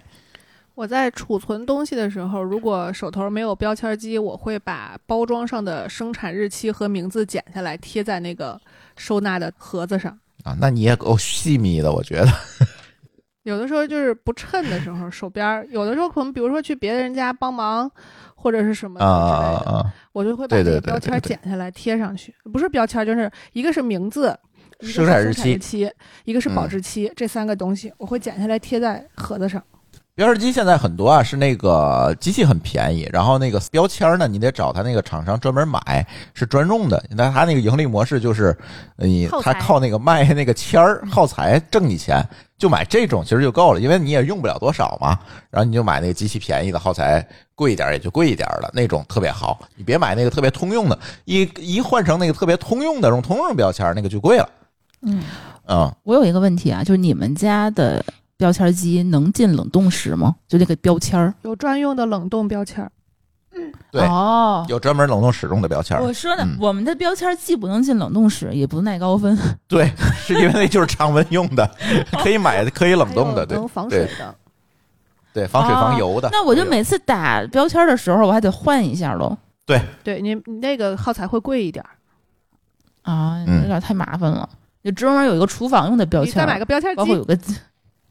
哎呀，这个这对个可对以对对对对因为我们家那标签机、标签袋，它那个纸啊，就是我们家之前是为什么买它呢？是装修的时候为了呃网线打网线，打网线嗯啊打网线的时候，它那个每一根网线是哪间屋子的，它会标一下。嗯结果过了一个夏天以后，我们家那个机房温度比较高，我就找不着那根网线对那全掉了是吧？ 全都掉下来了。嗯，然后后来呢，我就是在各个盒子上面打那个标签儿，然后放在冷冻室里的盒子全都掉下来了， 都不好用。但是就是在平时常温的那个位置上的那些标签儿都是没有问题的。对那个标签，我买的就是常温标签，便宜嘛。但是你可以买高温的或者低温的标签，现在还有一种是叫呃打印机，是直接可以把字儿打在各种材质上的，比如说纸啊，那种就对贵，那种就贵，但是那那个机器就但贵，是那个嗯就比较稳定，相对来说啊比较对稳定。没错。嗯，我觉得还是备几根马克笔吧，嗯那个不叫马克笔，那叫油笔吧，对还是叫什么笔、马克笔啊？就是油笔，马克笔分水啊性就是和可以油性的两种，那我咱们应该要买哪种油性的吗？油性油性的的，油性能能够写的水性比较好清擦楚，对，水性的是水的一下就擦下，水性就是哦白板笔嘛。哦哦哦，是容易清掉。这个还是得留几个，因为我是所有的保鲜袋儿啊、觅食袋儿啊、保鲜膜上面，就是说想知道它是什么时候我收纳进去的那些食物，我都会拿它去写上面。包括有一些它那个觅食袋上面有水渍，让它擦一擦什么的，拿那个油笔还是可以去写名字的。嗯，家里留几个，比如说那个信用卡什么的，你都可以拿它写，还对挺好用的。嗯，然后我们看食下材一个拿取吧。好，嗯，你们用过拧瓶盖器吗？我要讲这个故事，啊，你让我讲。我们隔壁有台啊，有一叫土豆老师的人，又是他， 那天去我们家做饭，然后看我在那儿拧瓶子盖儿，他说：“哎呀，你这个拧瓶子盖儿太费劲了，我送你个东西吧。”然后他就在拼多多给我下了一个单，就是你说这个拧盖器。这拧盖器是什么呢？其实是一个三角形的东西，然后呢可以把那个盖儿卡住，然后可以把盖儿拧开，然后呢这个前面可能还有一些可以撬的呀等等，就是可以开那种罐头的东西。啊，就这么一个东西吧，也不贵，可能十多块钱、二十块钱，就这么一个东西，他就给我寄来了。寄来之后，那天我就买了一瓶老干妈，我说试试吧。结果发现，就是一个扯淡的东西，就真不好使。咱俩说的不是一东西吧？呃，有可能咱说不是一个东西。我先说我的，啊，就是它这个东西真的不好使，这个有可能是土豆老师的审美问题，你知道吗？然后呢，这个我现在开那些盖儿，其实最简单的办法就是拿一字一字改锥撬一下，它一漏气儿就拧开了，就没这么复杂。就这个东西给我搞的就非常复杂。然后送我呢，我放那儿我 不好意思扔是吧？反正就现在我们家放着呢，当就平摆起着子，可以让他当每次平都起能子。看见你还在用它就行了。哎，对对对对对对，给土豆老师一个面子我啊们！嗯家那个就是一个普通一个三角形的一个那个拧盖器嘛，我们家的是，它是可以调节那个，半径，对半径它里边有齿轮儿，会卡住这个啊，你这高级边缘高级高级，啊。哎，这个很好用的。是应该是两两条轨是越来越窄的，你也可以调节，对是凸是对对是定焦的，对，嗯但是你这吃力不好吃嘛，对就是好使劲儿呃，没啊问题，出溜啊，上面这板儿很大嘛，对，我们家那个是它，因为它使不上劲，它因为它是没有固定住的，它对它打滑，它是没有办法直接拿那个去拧开的。，对，是因为它夹不住。嗯，你还用改锥，我都用勺儿直接 撬一下就开。剪刀儿，我家都是木头勺儿， 就没法撬。就是我的手边我就放一改锥，有时候我就一撬，其实就开了，其实就也还好吧，也还好。对，嗯，防烫，就是我这人就经常容易在厨房受伤。今天早晨舒淇做饭，说啊我烫着了，就叫了半天。我说哎，也不就烫着了吗？我一撸袖子，我说你看我胳膊，全是 疤。防烫这个东西对我来讲确实是刚需，因为有时候我这做饭也是有点不精心，你知道吗不走心，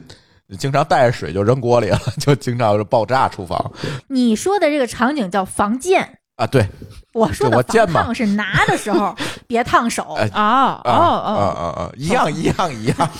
手套各种手套，对吧？对，它有的手套，它其实呃我有朋友送给我一个手套，就是即便是刚烤出炉的烤盘，也可以戴着那个手套直接去碰，但是那个手套一旦沾水，它就不防烫了。嗯，只要是就干的蒸熟了，嗯，然后是不管是砂锅还是就是那种不太隔热的那种金属的容器，都能拿它直接去捏，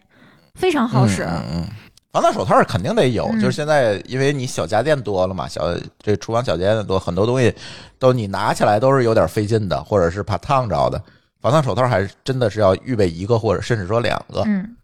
就是你端它，你可能得两个。对，然后其实类似的东西还有很多，比如夹子，就是比如说从那个锅里把碗盘子夹出来那个夹子，那个我觉得也是神器，有这个我使用概率蛮高的。其实可是我有个问题，我不信任它。啊啊，你怕那个什么了，我怕它兜脱了是吧？嗯、哦，你得对结合防烫手套一起使对用。啊，得拖着它。对，得拖着点儿嗯啊、你你不能悬着这么掉，这容易砸脚上更烫。要不然的话，你手套直接进去的话，它容易就湿掉嘛。先把对对它那个对拿起来一丢丢，然后你手可以进去。对，它其实就起到一个往上提，给你手把给你防盗手套留个空，然后你就可以拿走了。然后好多那个蒸锅呀，它跟那个盘子一样大，所以那个盘子进去以后出不来， 对，拿 那个东西 比给如提我了们出家的来。 锅，盐勺，我看最近那个抖音上好多人都卖什么定量的盐勺，是吗？都好多人都开始卖了，是吗？对，就是一下就是说这个就符合标准，就是你们家就是这么多盐，嗯，就是我，反正我也觉得，就是这个这个东西也有点怪哈，但是好像就是把这个健康作为一个卖点了啊。这个东西其实它是帮你培养习惯用的。我不是觉得它这个东西有多好用，我觉得它可以给你起到一个提醒的作用。就哦这块儿啊，我们这期节目就我想详细说一下这个事儿。这个定量盐勺这个为什么重要？就是也是我们最近颁布了这个《中国居民膳食指南》二零二二版嘛。其实，在嗯二零一六版，就是上一期。对这个盐的指导用量还是六克，但是以前嗯听过我们节目的人应该能记得我说过，最好是五克。但是由于我国居民普遍这个量是非常高的，所以其实五克六克都没有问题。我们国家居民的饮食习惯里面的这个摄入量啊，过去四十年有一个调查报告，平均每天的食盐摄入量是十克以上，是世卫组织推荐量的两倍。这么高啊？这只是南方居民哦，这只是这个我们传统认知里面饮食清淡的南方居民是十到十二克，十克盐抓手里一大把呢，北方居民是十五到二十二克，哇，他怎么吃下去的这？是平均量。你要知道平均量是什么意思，对吧？有人吃对，的比还有人人少，吃三十克的对，没啊，错儿，盐、酱油、腐乳、大酱、辣酱，呃，各种。就是我觉得禅博士可能知道，很多食品行业为了能保证食物的口感、风味儿，以及确保它的保质期，它都会嗯添加很多隐藏盐。就算你小心的去看配料表，你可能都不知道那个是盐。是这样的，就是一个是呃，它为什么要加盐？是因为有保质的要求啊，然后有这个口味的要求啊，还有一些比如说它有制购的要求，嗯有一些它加的不一定是氯化钠。因为有一些隐形盐，它不是氯化钠，它可能是碳酸氢钠，也有可能是亚硝酸钠这种。但是这都种是钠呀。嗯，对这种形式的钠。然后这些形式的钠呢，有一些可能是为了调色护色，有一些是为了调 pH，然后有一些是为了产气，这些原因都是有可能的。所以它加了很多有功能的这个含钠离子的一些添加剂进去。然后呢，同时它又需要，呃，就是因为它这些东西进去之后，嗯，我觉得只要吃过碱面馒头的都知道，那个碱其实是很苦的。然后它为了压掉这个调料的味道呢，它就会加很多的其他的原料，比如说一些酸、一些糖这些东西呢，就会让你吃起来感觉口感是丰富的。但是嗯其实它里头就会含含有很大量的各种调味料，这个就是你可能会感觉吃起来不是那么咸，嗯，这就是为什么很多东西你吃完之后感觉好像不是那么咸，但是很渴，嗯嗯，就是因为啊你的对细胞对对嗯其实是很明确的知道它是对很浓的，对，嗯没错儿。你需要喝很多很多的水去代谢它。有时候出去喝什么米线，吃那个米啊线，对虽然它不咸，但是它那个汤挺鲜的。你喝喝完那个是的汤，哎呦，你一天呢你就喝水去吧。包括谷氨酸钠，就是包括味精嗯也是一样的，因为其实钠离子是最容易获得的这个阳离子嘛，就嗯，是相对来说是自然界中最容易获得的阳离子之一，这是一个原因。再一个原因就是钠离子几乎所有的盐都是可溶的，所以它就会在食品工业中大量的被应用。嗯，比较简单方便。对的，对的，嗯，又便宜又好用，又不会出现各种，比如说你加钙离子的话，它可能会跟别的反应产生沉淀呀什么之类的，钠离子这些都不会。嗯所以就是加钠离子是又经济又好用，还可以达到各种各样的功能的最优的选择。嗯，所以加来加去，咱这就超标了。对的，对，所以说为什么我们希望大家尝试一下用定量盐勺？很多时候我们自己觉得自己用盐不多，就像我刚才说，可能北方居民平均十五到二十二克，你你可能会觉得很惊讶，怎么可能用那么多？你比如说你喝一碗螺蛳粉汤，可能你这个一天的钠摄入就已经满格了，就这都是你的个人感觉，你只有用了定量的盐勺，你才能真正知道你原来吃了那么多盐。我给大家举个特别直观的例子吧，就是我们家发生的一个事情。我婆婆跟我说，我就说孩子小的时候不让用盐嘛，我婆婆会跟我说啊，我给他做饭从来不加盐，然后我婆婆一个星期吃掉一瓶儿酱油，是没放盐，是没放盐啊。而且吃起来，因为酱油它大部分酱油里面现在都会加糖嘛，去遮盖那个咸味儿，所以她就觉得不咸啊，有你说的那么严重吗？嗯，没有 办法，嗯，就是我们在糖油混合物那期，其实简单的提过钠钾这些东西。钠和钾这个东西啊，它是一个硬币的两面。为什么说是硬币？但凡是硬币，它都有两面儿，只有一面儿的它不叫硬币。也就是说，嗯嗯说到钠和钾，它一定是在人体的各个器官和血压调节中，它是共同起作用的，你不可能少哪一样。这个钾是人体的细胞内存在最多的阳离子，钠是细胞外最多的阳离子。钠和钾的平衡，它能保证我们体内每个细胞的正常工作，尤其是调节这个血压呀，保持心脏的搏动啊，这两个是共同起作用的。然后它们俩都是通过肾脏排出体外。如果你日常的饮食长期规律性的缺钾，也就是说缺乏天然的蔬菜、水果、谷物和肉，长期吃深加工的食物，那肾脏就会回收钠去排钾。它会哦导致体血压升高但是如果你在日常的膳食中多增加钾的摄入，那肾脏就会帮助你去排钠，哦，当我们有这么一个原对理当我们还是原始人的时候，我们日常的饮食全是新鲜的蔬菜水果以及茹毛饮血，我们吃生肉。那个时候没有盐、没有酱、没有腐乳去帮我们去腌制食物，所以呢，那个时候的膳食里面钠的含量是非常低的，而钾的含量是非常高的。但是因为钠对人体这个血压调节是非常的有必要的，所以我们的人体进化出了一套系统来保证你排出多余的钾。来回收保存必要的钠。这套系统叫肾素血管紧张素醛固酮系统。那这个系统维持血压，它是非常重要的东西。可是随着人类文明的发展，我们的日常的饮食中逐渐有了越来越多的超加工食物，也就是说钠越来越多了。可能有些听友会觉得不是啊，我非常重视天然食材的摄入，那有可能是因为你非常重视这个，你才选择喜欢听我们的节目，或者说你是因为听我们的节目而越来越重视这个天然食材的摄入。可问题是，你看到的是你想看到的，你看到的不是这个世界的全部，尤其是生活节奏非常快的这个城市，一定是超加工食物在日常的饮食中占比越来越高。可是我们的基因没有做出改变，我们的基因还是在不停的保钠排钾，所以为什么你吃咸了之后血压会越来越高，就是这个原因。嗯嗯而且我们为什么总提高血压？高血压在所有的慢性的基础病里面，我个人认为它是离死亡最近的病。可能有些痛风的同学，或者有些得糖尿病的同学，可能你不认同我的观点，但是呃，你可能会说我关节疼的时候我生不如死，呃，或者说呃，糖尿病发展到后期会截肢啊，会失明啊，会酮症酸中毒，会休克呀。可是它都有一个缓慢的过程。我为什么会总是提高血压？就是因为它让我们离死亡很近。你有一天一旦把自己摔地上了，你能不能醒过来？其实你不一定知道。听天由命。对，而且高血压嗯一旦得了，你又不能停药，为什么？它真的离死亡非常的近，而且所有控制高血压的指南，第一步一定不是吃药，一定是控制饮食，改善生活方式。嗯就这么说吧，假如你家有强大的遗传基因，你们家除了你全是高血压，但是你每天吃盐少于三克，我就把话撂这儿，你不会得高血压。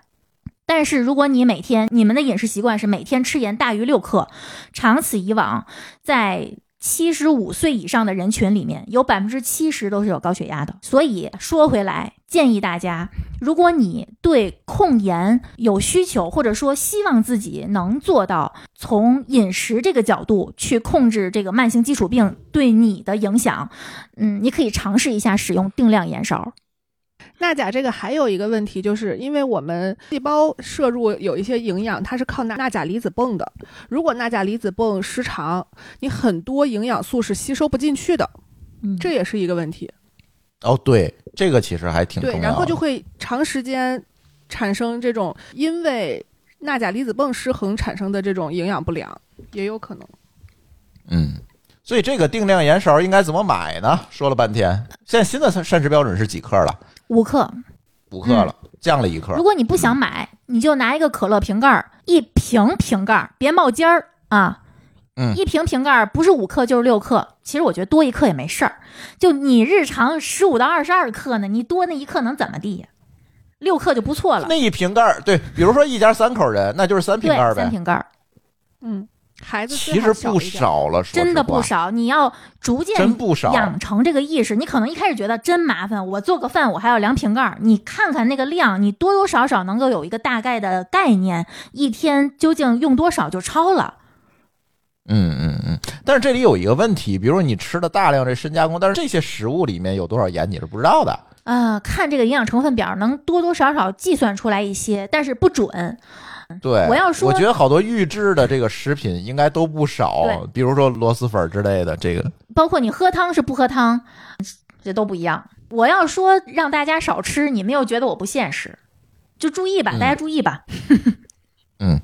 对，你也可以先从自己家的盐里面先看一看，找找对，感觉从，任对何吧一？个维度先减少就是好的开始。嗯至少你要认识到自己是吃的多的，对，先吓唬嗯吓唬自这个个儿。就已经对这个就已经很不容易了。其实，嗯嗯，嗯对，先把自己吓唬吓唬，哎，这这个 作用好。嗯来，我们说清洁用品吧。有一个东西，我觉得可能你们不用啊，比如说，嗯、你们为了不洗那个鸡蛋羹的碗，你们是不是不做鸡蛋羹，哎，啊对，你们也不做线羹，你们也不用那个钢丝球，对吧？我们家没有钢丝球，你知道为什么吗？就我们妈之前用那钢丝球把我那个碗划的，都划坏了。嗯你们用钢丝球用的场景不对，那钢丝球不是刷里面的，你刷外面呀。那我防得了别人怎么用吗？就趁我不注意睡觉的时候，他拿那个劲儿给我刷碗了，那我管得了吗？给他对，干脆就从根本上杜绝这个问题。对呀、嗯所以说我们家那个刷外面都用的那个毛刷，就不用钢丝球了，我直接给扔了，不存在这个东西。我之前买了一堆那个，就是宝洁出了一个叫 Mr. Clean，你们用过吗？克林擦擦，就是它是一个，它硬度很高，硬度其实跟玻璃差不多，但是因为它那个那个结构是网状结构，所以它很柔软。像海绵，但它的颗粒是比海绵的颗粒硬度要高的。 C 哥昨天给我擦那个，就是那个漏勺，说在不沾水的状态下，特别好用，擦的擦的锃亮，你知道吗？对，如果找水的话，它的摩擦力就会小很多。嗯，这个东西原来发明出来是用来防火的，所以它的结构非常稳定。我现在还看到一种木浆海绵，也是没沾水之前特别硬，然后沾了水之后又很柔软。之前不还有什么用葫芦丝、瓢丝？葫芦继续说，不不是丝瓜不是那烙有什么丝瓜葫芦烙吗啊？丝瓜的丝瓜烙什么的那个东西擦，是不是一个效果呀？我觉得那东西不好清理，新换嘛，对，容易脏，听话脏了之后特恶心。就是是它是主要就是刷锅外面，让它变得更亮，然后那些锈迹呃还有那些不光黑的是锅东西都外可以面刷掉，是吧？我们很多这个厨房用品用久了之后，上面都会有一层油污，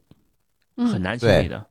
包括吃鸡蛋羹之后、那个搁着儿，用它一蹭就能蹭掉。对这个东西有个问题，你一定要买正规厂家的。如果你买的是那种十块钱好几十片儿，就那种的，它可能在出厂的时候，它只完成一个聚合，就切块儿出厂了。但是正规的厂家，它会在出厂之前做一些后处理，把那个游离的甲醛清洗掉。因为很多人用它就担心它使用的过程中会不会释放甲醛、释放三聚氰胺，我好像知道你说的这个东西是什么了。这个东西其实已经流行很久了，我相信很多听友知道这东西。希望这些想尝试的，或者说已经在用这些东西的听友，一定要买正规厂家的，千万不要贪便宜，因为便宜的厂家真的可能没有后处理这一步。 那我我提个问题啊，你们家里都有抹布这个东西吗？没有，我就知道馋虫家没嗯有，我们家也没有。就我妈每次来都找不着抹布，是因为我们家的抹布都是次抛 的。 啊，对，我是用你你给我们代购的那个洗脸巾，啊，对，那个是后来了，就一开始最早我有印象是网易严选出的那对款懒是那人个抹布懒人抹布，对，那个是我觉得第一次就是啊，我觉得触到我的痛点了，我一定要买。而它那个抹布跟一般的那个无纺布还不太一样，嗯它上面有黑点，嗯，它是那什么胶胶吧还是什么的，它那个东西的话，你擦脏的东西它很容易就抠下来，所以说我觉得它特别好用，然后你还可以给它洗一洗，然后再擦水，然后我们家有的时候那个锅。呃，比如说擦完了以后，它里头会湿嘛，然后炒菜之前会把那个水拿那个先擦一遍，然后擦完了以后再拿它擦台面儿什么的。就那次用完了以后，我就离不开懒人抹布这个东西了。嗯，从此之后，我们家再也没有出现过抹布这个东西，因为我特别抹受不了。对对对，抹布有那有个那个味儿我受不了。就是我每天洗它，我也觉得很麻烦。嗯，就你你洗它，然后你还得晾它，然后你下次万一没洗它，谁知道你会拿它擦什么？然后擦完了以后，主要是有的时候家人啊来呀，他们也不太会注意这个东西。对而我我而且我觉得那个抹布那个东西晾在厨房边边角角，觉得很难看。对，我就都没有了。就是那个懒人抹布这个东西，最后馋虫在那给咱们代购那个那一包才多少钱？五块多吧，嗯，五块钱一包，那是多少片儿？五十片还儿，很厚，很还结是实，还是一百片儿，八十片儿。八十，特别的80便宜。嗯嗯。然后我就现在开始打扫厨房啊，或者打扫一些餐，就是那个厕所啊、餐具啊什么的，都用那个东西，嗯嗯，呃干湿都可以用。而且它可以循环用，对，嗯。然后这些是我觉得用就是擦一些没有油污的、没有污渍的，用它挺好的，就是它嗯擦水这些东西非常好使。但是如果有一些油对污，我觉得厨房湿巾这个东西，哦是那是不个是上比头较好有清用洁剂的那种？对那个东西，对而且这个东西配合加热，效果加倍。就是你怎么还能加热呢？你做完饭，趁温它趁着灶台还热的时候、对对对，去擦灶台，嗯，哦，我灶台不拿它擦，我灶台的话还是拿那个就是懒人抹布配合那个威猛 先生拿它擦。那不一样吗？餐桌是拿这个厨房湿巾擦，是一样哈。我是其实是一样的。那我以后对威猛先生也不需要存在了，就直接拿它擦就行对，了。其实是一样的。嗯，嗯，但是像威猛先生，你喷完之后，它能提高一些覆盖率，就是你的嗯都可以喷一遍，然后你再擦。对，我家是哦用那个大公鸡，也是类似的东西，就是先趁着热喷，喷完之后趁热擦。啊，对对嗯对对。哎，我觉得真的清洁呀嗯这个东西，一个是摩擦，一个是加热，这俩真的太有效了。嗯嗯嗯，对，别的都不好使。我特别容易被短视频种草，就是一些洗东西的短视频。我看这些东西特解压，我一是爱看印度人洗地毯，二是喜欢看中国哎人呀， 中国农村洗厨房，真的，我曾经还上过当，就是他们会给你营造一种氛围，就是这东西拿开水冲完，然后装进喷壶里一喷，所有的油污全都能自动滑下来。我买过一次才知道，扯淡，根本就不可能，他骗我，嗯对，没有摩擦，没有这个摩擦，就根本不可能擦下来。嗯，我觉得他们应该是用酱油提前造的假，它肯定是拍的，就跟那个油壶一样。嗯嗯，骗我。对，千万不要信这些东西，就是它不符合物理学基本原理。这个这个东西，除了那个厨房湿巾，我们厨房里头还会就成箱成箱的买，就是厨房纸巾，嗯，你们都有吗？因为那个东西更便宜，嗯，对我对也是成箱买一，分都不到一分钱，对。一分钱能买一摞，好不好？ 对啊，就是呃，一般的话，咱们家都是成卷儿的那种嘛，然后可以嗯撕下来、一卷儿一卷儿的。我们家后来是从拼多多上面买的那种已经给你裁好的，有有点类似于呃，外面咱们在那个公共纸抽，对公共嗯厕所里头它擦手纸的那个感觉。买的是那个，然后他每次的话一抽就是一张，一抽就是一张，根本就不用两只手去撕它了，嗯那个就非常方便。而且你用起来毫无心理负担，因为它太便宜了。对，嗯，然后我还专门给他买了那个抽纸盒儿，就是我觉得它放在台面上非常不方便，特别占地方嘛。嗯对，我就买那种可以呃夹在呃橱柜儿上面儿的，然后可以往下一蹬就就能自己抽一张出来那次那在你种们。家看完之后，我回来就买了好几个。啊、我厨房湿巾啊，不，这叫什么懒人抹布用一个，因为懒人抹布的话是用那无纺布的嘛，也是抽的。然后那个呃厨房。厨房纸巾也是抽的，就是专门是有一个。然后我们家楼上一个，楼下一个，厨房一个，厕所一个，就到处都是这个东西。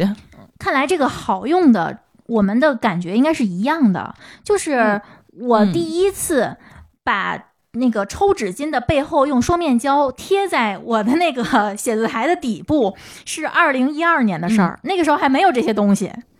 我就觉得嗯竖着往下抽比竖竖着往上蹬要好使。嗯，对，因为有重力往下压它呀。嗯对，而且盒儿还不会飞起来，嗯呃，厨房纸巾我还会用一个地方，就是我们家的厕所，就卫生间洗手盆的地方。就是我其实很介意，就是来人的时候，在我们家洗完手用我拿我的的毛巾瞎抹，啊，对， 我就会在我们家的那个洗手盆的位置上，就是每一个地方都放一个这个。他们就跟那个公共厕所洗完手，然后拿擦手纸擦手的感觉是一样的。嗯，我们家已对经没有毛巾这个东西了。对对，其实我们家的毛巾也不怎么用，因为我洗脸、洗手什么的都用纸。你们家毛巾嗯很隐蔽，好不好？你上次要不拍照片，我根本不知道你们家毛巾在那 儿，我都没有对见过。就是还有一个东西，就是提到毛巾这事儿，我想起来了，就是感应洗手液。我、因为这个东西，很多人可能会把它看成是一个比较新奇的东西，比如比如说是个装逼的东西，或者叫。但是你真正的用起来之后，你发现很好，因为你知道一般的洗手液是什么？是你在那儿摁嗯对吧，蹦出来的那种。嗯，然后你就会把那个洗手液那个周围弄得油脂麻花，全是露出来的洗手嗯液，然后你手上滴得下来的水而且会就特别滑难看，而且那呃非常滑，嗯非常脏，而且也比较浪费。对，所以现在我用的很多就是那个我家现在几五三个吧，就是几几嗯个洗手间再加上厨房。都用的这个感应的洗手液，就是小米儿那个，嗯嗯就是你把它拧上，然后打开开关，你手放在下面，自动就出。第一个它是比较省洗手液，因为它自动会给你打泡嘛。第二个就是确实比较干净对，说实话，对它不会滋的哪儿都是，或者弄的哪儿都，而且这个东西关键也是很便宜，非常便宜，尤其那个补充装有很多第三方的，嗯，特别便宜嗯。对，所以这个也是可以买的。拼多多可以买他们配套的那种洗手液。对，各种各种厂商都出，各种功能的各种味道都有，你拧上就能用。这个东西特别好就是第一次买的时候，你可能会觉得有点贵，七十九块钱一套啊，你就想一瓶洗手嗯液对才多少钱？问题是你要平对均摊到，但是它每能天一直用对，啊没，错儿，对呀、它能一直用，这个寿命很长的，电池也不用总换，一年可能换一次电池。嗯对哦还有电 池呢，啊我，都哎，不你知看他道都不知道，你没电池它怎么出来的？没想过这件事儿， 这看出来天天都谁弄这东西了？我都不会换， 我也不知道怎么买。还有啥？呃，你们在厨房拖地吗？我觉得厨房拖地很有必要哦，我们有云鲸拖地机器人啊，儿，你们还搬到厨房去用。它自己会溜达到厨房。我家是对，自从用了那种一次性的除尘拖把，因为它是底下是一个纸，就随时换那种纸。啊。啊，那种好像我家也有吧？之前、啊呃，在我买的众多拖把里头，它应该是我的第二代拖把，嗯是因为我们家是一开始掉头发，成片成片的掉。掉毛。 对，馋虫一直在指指他自己那个地方，我觉得就用这个非常好用。后来是我们家有猫了以后，我就不再用它了，是因为它 实在是就有比你更掉毛。对对，满满地上都是，它已经拖不过来了。但是却确实是因为在厨房和厕所，尤其是厕所吧，就是头发重灾区的地方，你扫它是扫不起来的。嗯你死它那个风一吹过，那个头发就会满处飘嘛。就只有用的那个静电的那个是三 M 的吧，我记得当时嗯买那个、就是三 M 的，就对一擦它嗯它的头发就会都弄出来。嗯，对后来的话，我们家有扫地机器人儿的那个东西就不存在了，对嗯就不再用了。我们家这个是常备的。我没有用它清理过头发，但我觉得厨房那个地面经常有水和油，你用布的拖把拖它，不如用纸的。用纸的你拖完就直接扔了就可以换新的，用布的话你还得洗拖把，哦，这是个问题，是嗯而且它是可以，它那个叫万向的嘛，它那个头儿你就可以嗯，对，呃压很低，然后清理一些缝隙也好用，它比传统的拖把好用很多。对嗯，之前我也是买了好多好多兜儿的那个，我也是从拼多多上买。然后我们聊聊收纳用品，呃，这收纳用品啊不是大件儿，是小件儿。嗯，一上来我就要吐槽，这也是被短视频种草的，叫沥水篮儿，就是啊，我扔了俩，是吧？扔了两个，哎就是啊把它那个弯在那个水龙头上，然后有个小篮子，可以往往里面放那个什么木浆海绵、洗碗布，就那个哦，东西就那个东 西，对对嗯嗯对对，看上去很美，看上去它也很沥水，但是它接触洗手盆那一面儿，我每次看到它，我都想用，呃，《小时代》的一句著名的台词来形容，就是发烂发臭，真的很恶心。嗯，制冰机里边的效果。对，，是制冰机里啊的对效对果。对一样的，然后后来我就发现，所有的这些厨房里面需要接水的东西，你最好一定要选择那种有接水槽的，而且接水槽是可以抽对出来，可以随时清洗的，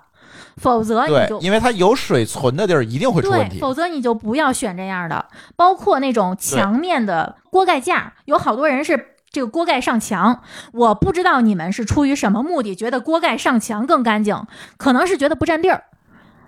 但嗯对，是、不是更干净，是 没地儿但放。是锅盖上墙，它留下来那东西，墙也不干净，墙底下那个台面的缝儿也不干净。倒不如选一个可以立在台面上的多层锅盖架，其实可能也多不了多大占地。它底下有个槽儿，还能放一下铲子，放个筷子。就是你千万不要认为它那个水啊，它是不会发霉的，水流下来可以自己走了的。它只要水存在厨房里，一定会发霉、发臭、发对，烂。而且那个锅盖，你从锅上拿起来的时候，它有的时候有汁儿、有油，它有冷凝水，你又不对可能擦完了再往锅盖上放。有时候你手忙脚乱，直接没一错儿嗯放，那就脏了。这么说吧，大家都觉得卫生间脏，其实厨房比卫生间脏很嗯多。同意。嗯，这个其实是真卫生死角。嗯更丰富的微生物群落。对，对，因为你一一方面它有吃的嘛，再一方面是很多东西你看不见，嗯再一个就是你的食物会在那儿，你不会拿着食物进厕所，嗯，但是你会拿啊着食物进厨房呀。而嗯且厕所还没有油。然后我还有一个要吐槽的，我不知道你们用没用过啊，就是那种海星形状的水槽防堵片儿，没有，之前有，之前你发没是有发？现它什么都堵 不住？根本就飘在嗯上面，反而会把下水堵住。 对，它会堵下水。对，它水一来，它就就飘起来，然后它一走的话，就直接就 就落在不知道什么地方了，就很难用。然后，但是我觉得有一个东西很有用，就是那个水槽的过滤网。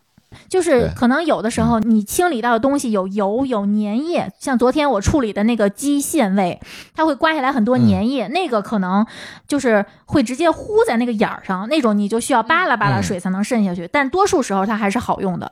对我也挺佩服你的，在那儿处理机。然后我还要吐槽一个，这个收纳怎么全是要吐槽的？就是内嵌垃圾桶，你们谁用过？哎呦呵，就是人类怎么那么容易高估自己的记性啊？那是不进对厨房的人发明的，内嵌垃圾桶哎，它是会让你厨房看上去更好看、更整洁。但是别开盖儿， 不要动，各位如果对这个东西种草过的， 呃，我劝你谨慎。尤其装修厨房的时候，千万不要设计这个没东西啊错。儿，你摆在明面儿，及时扔是最好的。你只要藏起来，你就把它忘了。你要是嫌不好看，你可以换一个好看的垃圾桶，而且这垃圾桶别太大。哎，你们家那就特大，我们家就愿意要大的，因为你们家但是我们家有一个问题是没有湿垃啊圾对，啊。嗯，我一对，般的话，一天一扔那些干垃圾，而且我们家厨房就是客厅、厨房就只有这一个垃圾桶，对对对嗯，这个所以是它不会有特区别大的水啊、什么汁儿啊、什么的东别。西。所以核心还是上期我们聊到的厨余垃圾处理器，还有一种就是对啊吧？呃，蔬菜、肉类这种不同的厨余分开放，嗯，嗯因为蔬菜之类的腐烂的话不会太臭，但是肉类的话要命。可嗯能、哎，还是每天扔吧，嗯还是每对那天别扔吧。存着。尤其嗯是夏我们家天，是有时候早上你扔完，晚上就不行了。对呀，那肯定的。尤其厨房你又热，哎呀，这个不不不说了，不说了，简直是影响吃晚饭。呃，我们接下来聊一个大类吧，这个也是在评论区很多人要求我们聊的，就是锅具、刀具、菜板儿。你别的没有，你这都得有，对吧？而且好多人买不着好的，这个其实我也没有特别好的心得，因为我也觉得我并没有买到过特别称心如意的工具。怎么说呢？就是我觉得风险有几啊，就是如果做饭多呢，工具多一点确实好用，包括我们刚才提到厨房剪刀啊等等这些东西，对吧？但是呢，你基本款你得有吧，比如一把菜刀，你总得有一个趁手的，我觉得这个是最基本的。就怎么用好那是另外一回事儿，但是这个刀的基础功能它没有问题，其实是蛮重要的。就很多人买那个菜刀吧，我不知道他们怎么想的，今天怎么又变成吐槽了？他平时他做中餐，他去买一个什么双立人的那个西餐刀、嗯，还有日式的我就打那算种拿那个特重贵的那种，啊，日式的那种陶瓷刀，他就打算拿它做中餐了。你做没做过中餐？那会儿我还在淘宝上看到一把刀，是一面是菜刀，一面是斩骨刀。对它上下合二为一的，我都担心它剁着自个儿脸。我也对呀、那肯定会剁脸啊！ 这怎么想的，对吧？你你哪怕你只有一把刀，其实小时候家里其实就那一把刀，什么都干也行，就是生铁菜刀，对吧？也行。你千万不要搞这个什么奇技淫巧。说用斩骨刀机会少的话，你真不如让人那个卖家帮你给你处理啊好。哎， 对，哎，对对对，热心摊主嗯哦我现在就都交给哎热心摊主就可以。北方市场也是可以切的。 呃，最基本的，我觉得这个事儿其实挺好讲的，就是刀具，你就买一套正经的张小潮或者王麻子的这个套刀，中式品牌其实就够了。哎，中餐套刀这一套呢，可能二三百块钱嗯够了高端的啊。二三百块哎钱，高端的二非常三好百块用啊钱，你要单买一个刀还便宜，嗯，这真够了，真的够了。就是细节上呢，咱可以再讨论，是吧？那个，比如那个把儿和刀要不要做一体的，嗯是吧？我像我家那是一体的，可能会好一点，但是它拍蒜容， 你真拍真就容易断，这是有个问题。然后呢，呃，剩下的我觉得也别追求什么有更高端的，什么大马士革钢啊什么的，我觉得不重要，真不重要。尤其那大马士革钢真的挺迷信的那个东西，现在那个那个纹路是做出来的，不是真正在炼铸的时候做上的。那那那个纯属就就是一个噱头，不重要。钢才好一点儿，呃，我觉得啊，我国的工业再差，它做出一把你能切菜的刀，它还是能做出来这种钢的，嗯对吧？这除非你对它要求非常非常高，那咱另说。嗯，哦但切是西你红柿平时薄切片儿菜这种要求比较高。 啊，对，那那咱另说，对吧？那那你剁个菜，切切个东西，嗯，切个手指头还行的啊。对，就是这些嗯基础对用途，就是还是选这些实在一点儿的。如果你比如说实在有一一点儿些的品牌拍照的对需求，或者说拍视频呀，或者说你就是喜欢每天嗯吃刺身，想买把日式的刀，没问题，就不是在我们那刚没才问题，吐槽的这对个你自己开范围心，内。对，对，你自己开心就好了。这个这个不跟吐槽没关系，但是怕的是你没用对这个东西，或者没买对，其实就挺别手的，而且容易拉手， 真的是拉手，不是别手。而对且一嗯定要学一学磨刀。宜家有个神器特别好用，磨刀器、千万不要自己磨刀，它那磨刀器就是一个普通的，滚儿，嗯，你直接滚两下，我试了，比别的磨刀器都好用。嗯呃，就是它那个有的买套刀的那个上面就带一根棍儿的那个东西，左划划它右不会划用划，嗯对，那个东就西就不会用太明显了。而且那个它容就易磨划的着自己不是很均匀，嗯，我是用那个，就是跟个槽儿一样那个，你把刀伸进去蹭两下，就是那个，啊，就是那个，就是是那那个个，我觉得那个嗯好用啊就是那个那宜个家的啊，好用特别好磨用。剪子、枪菜刀那个石头那个我不会用，我有一次把刀磨的都快没 了，我我拿小磨刀石啊是吗？磨磨刀石算了，觉得这不会那是磨我这么爸爸那辈儿有的玩意儿啊啊，对不是主要是你家里不会还有用不会用啊。那个嗯那个其实不是很好用，那个好像说你得正磨反磨什么的，嗯对对对一那还般挺情况复下杂也的不会用，嗯。就是，但是我觉得家里头有一个，就宜家那个也没几块钱，备一个还很安全，那个东西也不占地啊方。我就对嗯记得我妈以前还在什么瓷盘儿的盘底哦，什么窗台儿上，对对对磨过刀。 对。对对呃对，这个小时候不都是对吗？这个啊技术我是没有 get。刀真的就是买一个，如果你真是入门的话，就买一个那个张小乔或者王麻子的套刀，中餐套刀就够了。而且我是觉得它那个套刀吧，就是说你搬家的时候也很好搬。现在就是最近我就发现，我给我妈搬家，她那个刀也得四五把，就是我搬家往哪儿放什么的，这个东西她平时也没有地儿放特别合适的刀架去放它，因为她每次买一个刀是一把一把的买，它不是一套的，所以说买一个刀架吧，总是不是特别的合适，能把所有的刀都放进去。所以我觉得它其实有的时候买就就你就买一套也没有多少钱，它搬家什么的，直接一裹也比较好收纳，也比较安全，不会对说是直接的话哪儿掉出来了什么的那么危险。刀差不多了吧？嗯刀差不多了，嗯，哎，刀反正就建议大家先买个套刀，先练着嗯，对吧？咱说说锅吧。锅，先说炒嗯锅吧。这个群里大家又问了，呃，其实上次有一期节目我们聊过这个炒锅，就是还给陈之记直接给带断货了， 陈之记现在都倒闭了，好像呃，也不是在倒闭吧，就是淘宝上买不他到嗯那个品牌挺乱的，咱不知道，但是不重要啊。就是有一段儿时间又弄那个章丘那个锅，对，是章丘丘铁吗锅，章丘哎炒锅。张秋哎啊，就丽丽，你是不是有一我个？好几个。啊，嗯，也我觉得也是噱头吧。呃，我我我是觉得这个，你就想啊，他们王刚他们这些人，人家都是从菜市场直接嗯买那种生铁锅，然后自己去开锅。对啊咱就嗯啊，买一个差不离的手铁锅，新手就足够用了。不用选那种好好几大百那种锅，没有太大必要。你你你也用不出什么花儿来。差生文具多，章丘是吗那锅那么贵吗？特别贵，现在都变成奢侈品了。但陈之记我觉得还好吧。陈之记咱买的时候不就一一百两百啊，吗？对啊，啊很便宜，是个非常平民的还送锅盖啊啊，对，还送铲子，铲子啊！送虽然这那个铲子坏了被我扔了吧对对对，啊，但是你就是中餐东西，啊你想弄好，就你想入门，其实这些东西都不贵，也没有必要追求特别贵嗯的。像这个炒锅呀，你买陈之记也好，可能陈之记现在品牌可能有点乱啊，但是你从网上搜可能也有，可能也就是两百块钱那。陈之记他有开火锅给你寄过来，呃，它甚至可以开好锅，你买不着陈之记，你任意一个中餐铁锅都可以没问题对，真的没问题。啊，你菜市场买一个，就像你刚才丽说的，你王刚那个人就是菜菜市场或者厨具用品那儿拎一个回来，嗯，他照样用。对，这个锅呀，没有什么技术含量，嗯就跟那个刀差不多，它没有什么技术含量。它最重要的就是说，你把锅开好了，嗯，太不像话。这别事儿别拿洗洁精去洗它 就行了。对，开锅这件事情呢，有的地儿是那个可以给你开好寄过来，但是呢，我可能还是比较习惯自己开锅。所以自己开锅其实也很简单。先说一下为什么要开锅啊这件事儿。呃，这个锅它是一个铁锅，就是它没有任何经过处理的一个铁质的这么一生个铁片子，是吧？这这哎生铁的一个片子放在那儿，敲的，然后呢，哎，就是敲出来一个挖儿，呃，就是圆的，那个装个把儿，就是这么一个东西。然后呢，你要干的事情是开锅，开锅是要在这个铁的表面给它附着一层油脂。简单来讲啊，就是要附着一层东西，让它变得不粘，而且比较好用。上干的就是这么一件事儿。如嗯对，其实就是上一个涂层，嗯，就是上一个涂层，涂层的而主这要个成涂分层要比那种化学的那种涂层要更好用一点儿，但是你得会养，化学涂层你可能不用养啊，这你得养。那开锅其实很简单，就是把这个锅拿来在火上烧，烧的差不多烧蓝了是吧？然后你就开始拿一块儿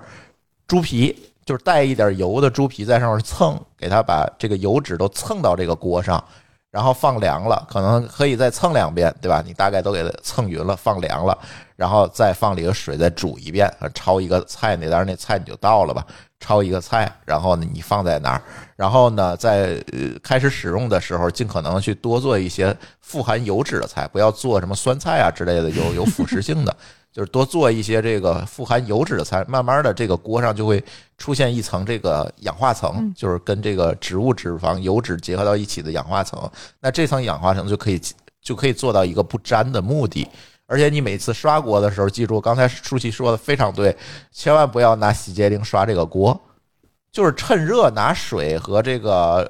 懒人抹布，懒人抹布，哎，蹭一下，然后就行了，保证它上面是留有这个这个油膜的，因为它主要不粘不粘的一层就是这层油膜就可以了。就是我们好多听友在群里说，我这锅为什么又坏了？哎，所以一问基本都是拿洗洁精洗了一遍就就坏了，就千万不要这么干。然后这样呢，它既可以保证不锈，又可以保证不粘，你就可以这个口锅其实你是可以一直一直一直用下去全的。辈儿，非常好传家传家，对，对，呃锅坏，其实还有一种特别可简能单就是锅本身可能有沙眼儿，对，啊，但是这种我觉得真的概率不高啊也，不低。我这这是吧？我的我锅我反正没遇到过，昨天发现了有沙眼儿，就是嗯、啊是吗如果你不是因为使用不当，比如说你经常用洗洁精去刷这个锅，如果不是因为这些。比较离谱的原因，这个锅用着用着老化了，出现一些什么问题，我觉得也合理。它不是一个嗯不会磨损的东西，嗯，对对，它老化也很嗯正常，但是很难，真的，如果它没有先天的一些缺陷的话，其实也很难，真的，嗯，你就用吧，这这个铁锅也是不用买太贵的。不要追求什么章嗯章丘铁锅，你没必要。你有那钱买点章丘大葱，我觉对得章丘挺铁好，锅铁锅其实也是有点被炒出来了，尤其是炒从去出来年的开始，嗯，嗯，对对对，就被那纪录片炒起来的， 手但是工哎没没没没特别大必要，嗯，真的没太大必要。那嗯我觉得说完铁铁炒锅，我们可以再说说这个嗯铸铁锅，就是嗯珐琅锅算吗？就是算呀搪瓷这锅，这些所有的，嗯算包括珐琅就是那种瓦楞格的那种牛排锅，这些其实都可以算成嗯铁锅。嗯，铸铁锅，嗯，我其实还挺想买一个那种珐琅锅的，因为我觉得它这个保温效果特别好，还可以进烤箱。我对炒我们家炒有一个勺我就不能进烤箱，嗯，对，因为它厚嘛，就是一个大铁锅，它厚，而且呢，它有一层这个搪瓷。所谓的珐琅就是搪瓷啊，这是一个东西啊，用在锅上为了卖贵，它就叫珐琅了。呃，它有这层涂层，也不太容易这个粘啊，或者出现问题。它反正就是这么一个东西。呃，原先法国有一个品牌，玩家买的是那个是吧？双立人儿他们家什么？反正挺贵的那锅啊，倍儿沉，从国外运进来还挺贵的。但是国内呢，现在其实也有一些平替，我觉得也行。他啊那个美国还不法国那个锅呀，有个好处就是说它确实是做工很好，它密密加封工性精度高，对密封性很好。我不知对道国内的锅什么质量，我没有买过。但是它这个锅，我一般炖肉的时候会拿它当做高压锅的对替代我品。今天还跟 C 哥说，因为嗯它密封效果非常的好，所以它它里面那个水分嗯不是很容易流失出来。你知道我之前那个平底儿的炒锅，因为它直径是三十四厘米，嗯我就在里面放了个篦子，拿它当蒸锅。为什么总是烧干？就是因为它那个盖儿盖不严，那水烧着烧着就出来了。对，所以我觉得就是就是珐琅锅，它一个是涂层，每一个跟每一个不一样，另外一个就是它那个盖子，它是否真的是很严实。就是我们家那个，就是双立人儿他们家那叫什么？哎，我不太会念啊那个词儿。他那珐琅锅，它为什么那么有名？就是我每次在那儿炖肉，那肉炖烂了，那个水分还是这么多，嗯，就几乎不它不怎么往外跑水。嗯，对，嗯，然后有的人是拿它就是进烤箱就低温去炖它，我几乎就不怎么炖它，一般我一般炖肉会用用它去炖的，感觉那个肉质确实是跟一般的锅炖起来是不太一样。但是珐琅锅其实说实话啊，就是炖肉放不了几块儿，就是你买大点儿的很重要。为大什点儿么是说很买贵国的产的嘛？就是说，因为大大一点对国产你还能买得起，对，嗯。太贵了。对我给大家推荐一个炖肉用的锅吧，宜家有一款炖锅，巨大，半米这么高，哦，那个那个是不大是有炖点类锅似，于商用的那种锅了？对，哎呀，也是平底儿，而且它非常厚，那个材质，嗯，特别好炖肉什么的，因为它能多放一点儿，因为有时候咱希望炖一些牛腱子什么比较大的，那个东西能放下就非常好，这个炖锅是我们家每次利用率非有常有高。了它以后，那珐琅锅我就几乎就在闲置了，我只一般炖那个很小块儿的肉才会用到它。对，希望精致一点，拍拍照可能才会哎用对珐对琅对锅。对，煮个红酒什么的用它。嗯，有听友让咱们聊铜锅，你们有印象吗？看到了吗？东来顺的铜锅啊是吧？其实小的时候我们家有铜锅，我们家也我家也有，但这东西， 我觉得 都是爷爷家有， 我们家没 有。现在不太实用了吧？咱还还得烧炭，要么就是得是对你听咱们羊肉那期啊，这位听友，嗯，就是铜锅有一个问题，你烧不好容易把自己烧死嗯，嗯啊，它容易一氧化碳中毒，所以家里现在很少用。铜锅这个东西，我觉得使用的这个场景有点有它适合限、啊。在院儿里吃，你家得有个院儿。对对你不然在屋里真是容易嗯 此中处毒。 Q 到某高老师啊，我跟老师可能正在烤串儿 似的，他估计又在烤串儿，他嗯嗯，咱说说不粘锅吧。嗯，不粘锅，对这个大家其实问的挺多的，有时候咱在群里说就尽可能的不搞那个不粘锅，但是也禁不住大家问是吧不？粘锅，我是觉得对于新手手，或者说你下班特别晚、特别累，又想自个儿做饭，不粘锅可能反而更好用。嗯，同意如。果你觉得不粘锅那种就是扁一点的锅不太实用，你可以买深煎锅。有的深煎锅带盖子，可能有的人会觉得不粘锅有一些使用风险，比如说是不是对身体有害？涂层掉落之后的一些嗯问题，但是好像这个东西没有什么科学依据，因为特氟龙它这个加热到三百五十度之以上才会分解，可是如果你把锅加热到三百五十度以上，你这锅里什么东西都存不住了，就全糊了。我觉嗯得就是用不粘锅有几个点，一个不要用金属的东西去刮它，，对，炒嗯勺啊什么这些都用还有硅胶的。别炒贝壳，别炒排骨，第二就是不要干烧它，嗯，就是你大概热锅凉油，你也稍微热一下，就赶紧进入炒这个阶段，嗯你不要一直干烧着，那那就铁锅也受不了 啊！铁锅能烧到又蓝了。我还以为重又新开遍又锅，红了 是吧？ 喜欢吃烧茄子就不用考虑了。第三就是一旦发现它有任何一点破损，赶紧换就完了。对，这个东西还是好用的，尤其是对于新手来说非常好用。嗯，但是说实话啊，我仍然坚持那铁锅你开的好，真的要比不粘锅好用。嗯，开的好是一个非常高的门槛儿，相信我。就是啊我觉得是是的，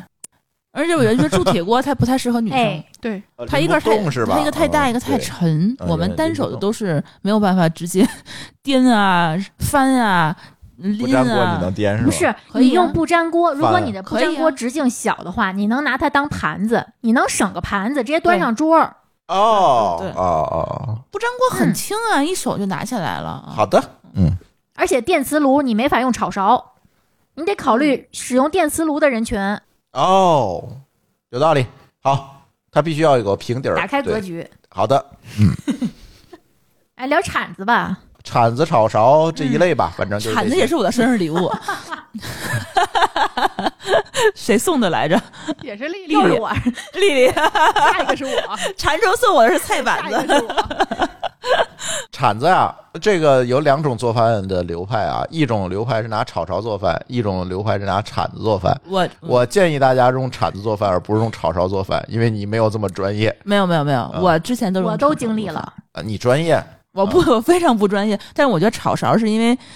嗯，它有的汤啊什么的都是可以拿那个炒勺直接，就是番一茄一锅烩了啊，对是吧对对对啊它比比较好用。对，但是它啊容易比较好把盛东西很多东西杵烂了，要是对这它样不好的杵，，它也不好翻。嗯，嗯因为你如果用炒勺，你就必须会翻锅。 嗯，也不不太用行，没没没那么夸张，但是你你最好会我还是炒勺说说对，我还是觉得炒勺好用一点，嗯，可能还是我专业吧，就是流派问题嘛，流派问哎题。用过炒勺的丽丽，你来怎么评价一下这件事嗯、儿？这个事儿我是这样看的啊，嗯，除了不喜欢木铲子，其他的我都喜欢。用着用着炒勺，我就想换换铲子；用着用着铲子，我就想换换炒 勺。直到后来我用都了买呗硅胶铲儿，我发现，当你炒鸡蛋的时候，或者你在碗里兑了一碗酱汁儿，需要往锅里倒的时候，硅胶铲儿是最好用的东西。啊，对，这是对，三种你替换着用你，可以各有各的好。太软的，就是可以把里面嗯的酱全部都刮出来。对，它刮出来特别好使，而且我个人是觉得，在后续的清理过程中，如果你没有洗碗机，你最好用那种一体式的，就是嗯，嗯，整有洗碗机也用一啊体整式的体打造的对，这我也对对对，这也是我想说的。嗯千万不要用分着的，因为那把儿容易掉，就炒着炒而着且就它飞出会去了嗯存那个脏东西。自由。嗯，啊！对对对，非常脏，尤其有木头把儿那种，就是最后油芝麻花木儿，头把儿哎呀你想扔又不舍弹出来得。木头把儿搁在啊对锅边儿还会烧糊，我烧糊好几个了。 你锅都烧不好几个了，可不呗哎？呀，我 怎么？哎呀，丢脸，太丢脸了。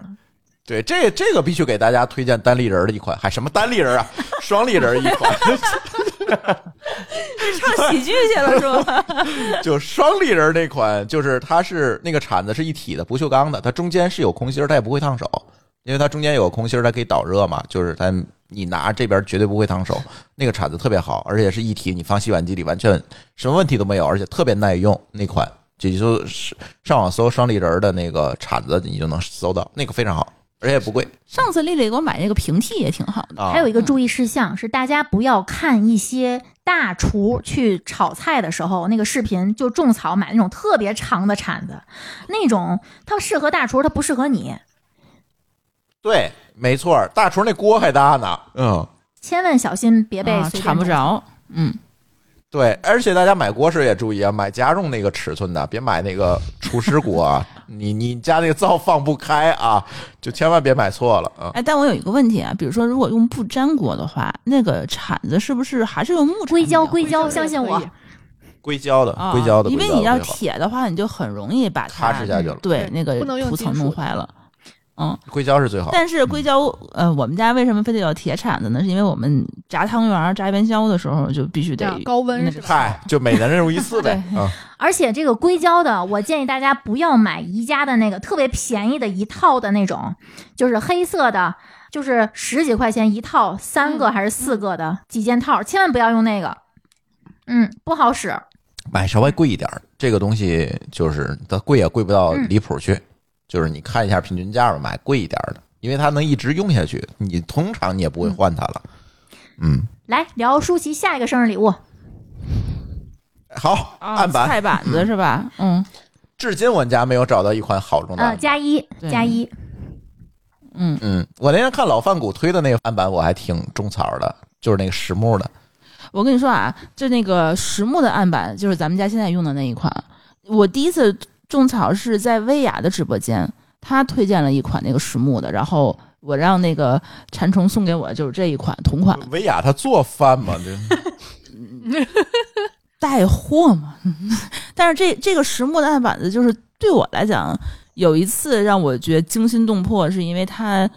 呃，切蔬菜的时候，那个蔬菜上面有水，然后在案板子下面就一直存了点水，我没有来得及及时擦。然后当天晚上我就看到那个案板子已经变成了，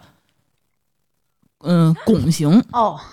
变形了，它变形了，对，整个是拱形，然后它就是已经没有办法四个角都独立的坐在这个台面上面，就是你一摁那边就起来，一摁这边就起来。然后它可能是泡水泡的时间有点长，所以说造成它变形。晾干了以后，它倒是回来了，确实已经还能回来，但是它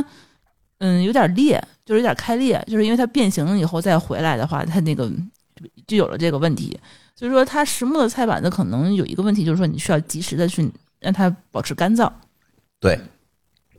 但是我是觉得实木菜板子是我用的这几个菜板子里头质量算是比较好的，但它也是一开始用的话很容易有划痕。但是我觉得这个没有关系，因为之前用的都是竹板子，呃就是珠峰特别喜欢剁鸡腿儿啊，就是剁剁肉啊，咚咚那几下那个东西就坏了。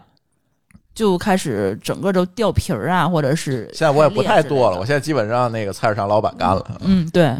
然后我就禁止他以后在我的这个实木菜板上去剁肉。 对，主要我也怕配合不好，把我手指头剁下来。木头的和竹制的，在我这儿的用途，可能你家不太会出现，就是和面，我和面我也在菜板上因和，为它所以我要用买大个儿对，的。要买足够大的。但是现在有了那种硅胶垫儿，我可能也不太用了，所以我家的木板儿已经啊，收起是来了。是是，是是，嗯，嗯，我的那个菜板子的唯一的要求就是它足够厚实，然后有重量感，然后要足够大，因为我很喜欢在上面堆一堆菜呀、什么的，就备菜用嘛。它太小的话，我没有手感。其实我还用过一个比较好的菜板子，就是日本朝日的菜板子，那个菜板子还挺贵的呢。它一个就是说比较就中号的吧，L 号的那个菜板子的话，将近三百块钱。嗯它那个菜板子好像是用什么胶粘合起来牙的胶的，嗯，那个质量还很好，那个是让我做手使用它，因为是它其实理论上是可以呃没有任何什么抑菌的是吧？啊，对对对对对，它它好像是很卫生，这也是我之前在小红书上被人种草的。但是它最大一个问题就是不能进洗碗机，所有的菜板子现在除了钢的以外，我还没有就是找金到属的嘛，可以。对，没有找到任何一款就是说可以进洗碗机的对菜板。因为是这样，就是熟食板子，我总觉得这个东西你不进洗碗机或者不能高温这个事儿，我就膈应心里总觉得怪怪的。嗯，对所以我每次就是像我家那菜板，我可能至少也得拿热水，它进不了洗碗机，我也得拿热水给它擦一擦呀、什么的，现在能进洗碗机就只有钢的，还有那嗯就是种金属材质。塑料的是可以对的。对，但塑料的话，它它又不够厚，就你切的时候它总是没有手感。嗯，这也是一个问嗯题。缸的一样，我就必须得有那种敦实的感觉刚。那刚的那个，我一听我就觉得有它一点伤刀吗其？实还切钢钢对钢跟钢之间接触就不太行了。我嗯原来也是有这个担心，但是我换完以后，呃，不多的几次使用体验，我觉得还可以，只是嗯不厚，很薄，但是不嗯存在就是切的声音很大那个问题。就我总我也是有点怪怪的感觉。比如说，你要再拿把陶瓷刀在那上，嗯，呃这个没有试过，不行了， 我不行了。嗯，我就觉得挺怪的。但是其实招润这个菜板呢，就综合下来的话，我是比较满意的，是因为用了很久以后，它上面没有任何划痕。 啊，没有对划痕，那个确这实是很很厉害。嗯嗯，我现在还对菜板有一个要求，就是它可以立起来。嗯，嗯，这是我的一个非常大的一个要求。为什么？呃，馋虫给我送那个菜板，我很喜欢，就是因为它自自带了一个类似于手机支架一样一个这么个东西。哦它自己它很厚嘛，它一般是挂不住的，它太沉了。但是它自带那个东西的话，就可以给它立起来，嗯我就很好的去可以清理这个台面上有水渍的话，就不会不至于说泡它很久嘛。包括其他的那个我们家所有的菜板子，我都会找一个支架给它立起来。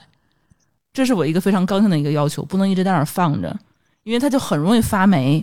或者就是你们遇上过坏你掉。们遇上对过对，菜板子长蘑菇的情况吗？耶，以前以前家里有 过，现在狗尿苔，因为以前是那个老树根儿啊墩子呀，嗯，做的，对，墩子，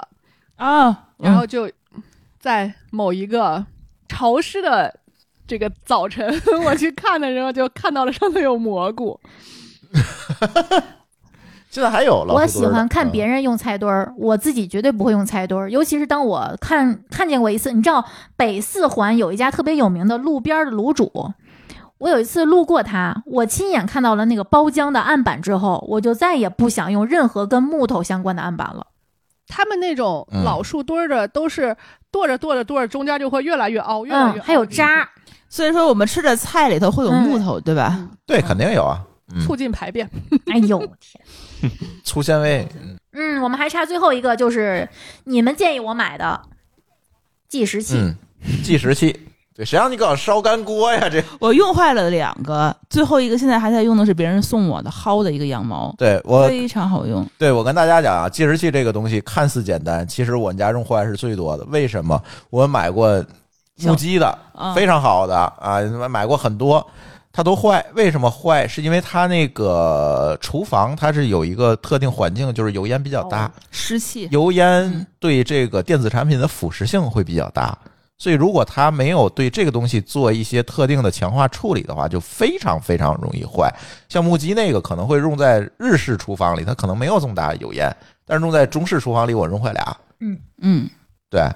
所以呢，这个东西我建议大家，要不然你就豁得去扔，豁出去扔；再有一个呢，要不你就买那个机械的定时，对，机械那不容易坏，就是上发条那种，就是一家卖那个六六块九一个那个那啊，个那种就可以。时间短的时候不准，那精度好像对不太不太行。呃，精度对又不够，对。对，如果你需要精度的话，我建议大家搞一个智能音箱。智能音箱的话，你还没说完，它那个十秒钟就已经过十去秒还了。定什么时啊？它烧不干。对，十秒你还盯着，他是怕烧干锅 呀。不是哦，你是要干这个，那你小爱音箱就可以替代了。对呀、我们家那个计时器只是在煎牛排的时候有用，正面反面各煎几十秒，嗯，因为它这个要求的话是很精度很高的就是嘛。有时候主要看不清嘛，就呃，就对对看一对，眼你要不然你跟小爱同学说进去，那跟他互动那个时间，你就没有办法算进去。反正计时器我一直没找着好用的，欢迎大家在评论区给我推荐吧。我确实想找一个好用计时器。嗯嗯。但是如果没有计时器的话，你还是备一个智能音箱吧。手机，手机，对，手机闹钟也手行机。秒表，就是疼手这疼手太讨厌，嗯你得疼出手来啊。嗯，我现在是用那个 Apple Watch，你知道吗？就特别好，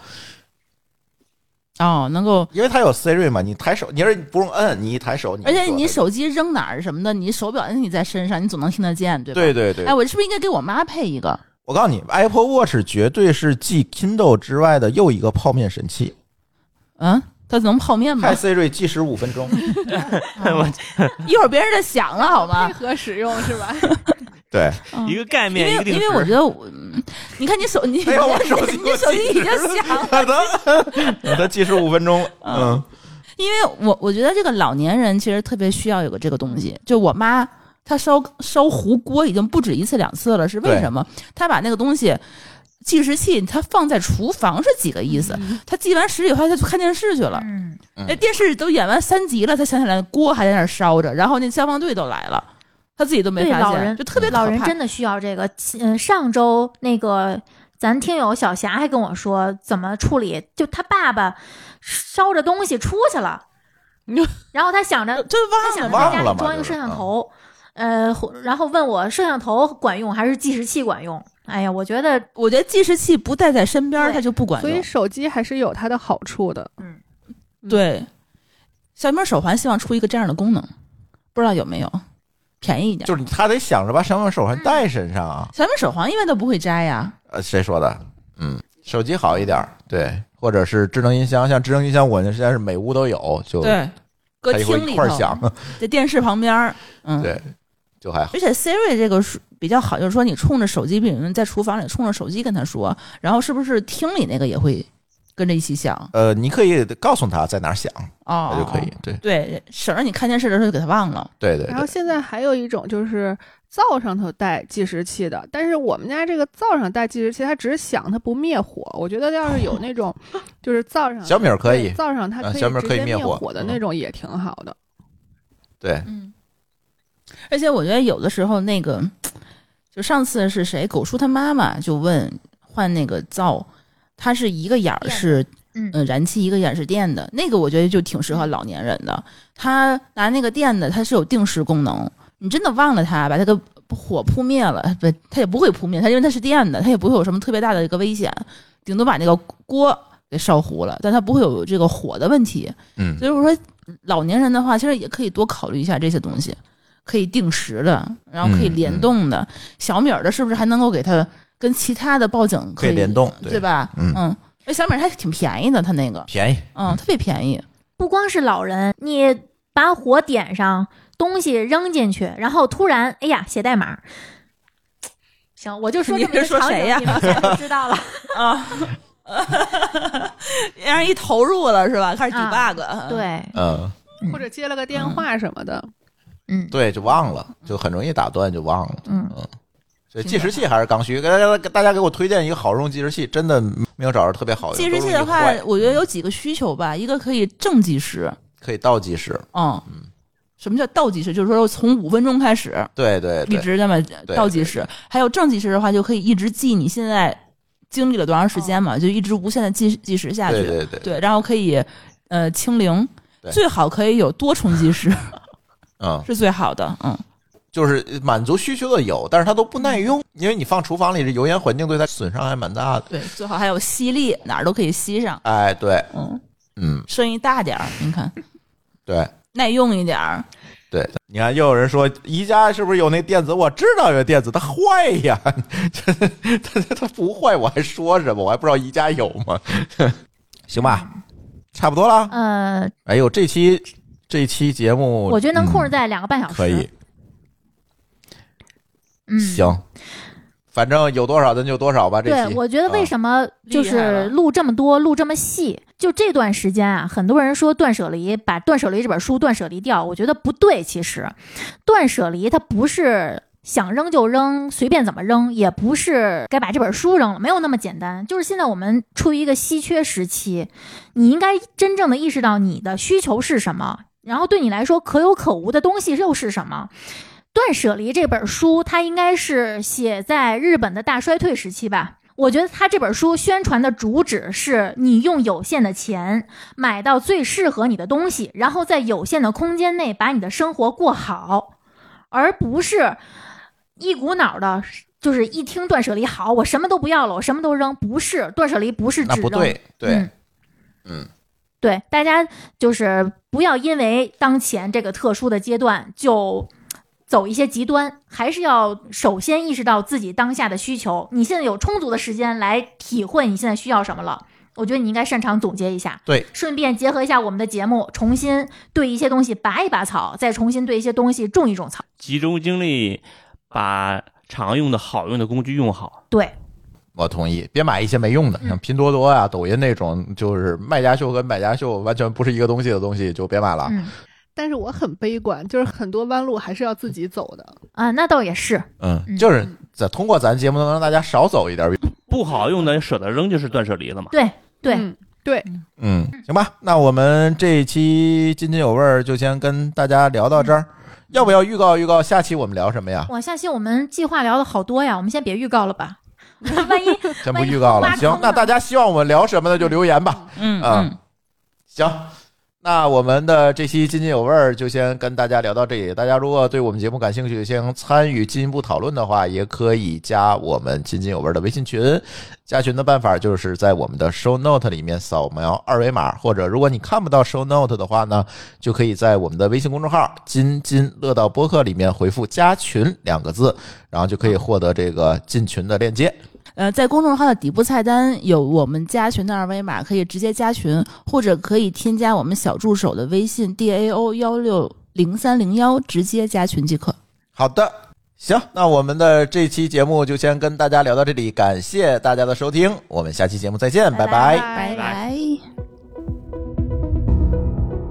感谢您收听本期节目。本期播客节目由津津乐道制作播出。你也可以在我们的官网 d a o 点 f m 找到我们的更多内容作品。如果您喜欢我们的节目，欢迎在微信、微博、朋友圈等社交媒体转发分享。您的分享对我们而言十分重要。如果您希望与我们互动，可以关注我们的微信公众号“津津乐道播客”，天津的津，欢乐的乐，道路的道。在关注后按提示操作，即可加入我们的听友社群。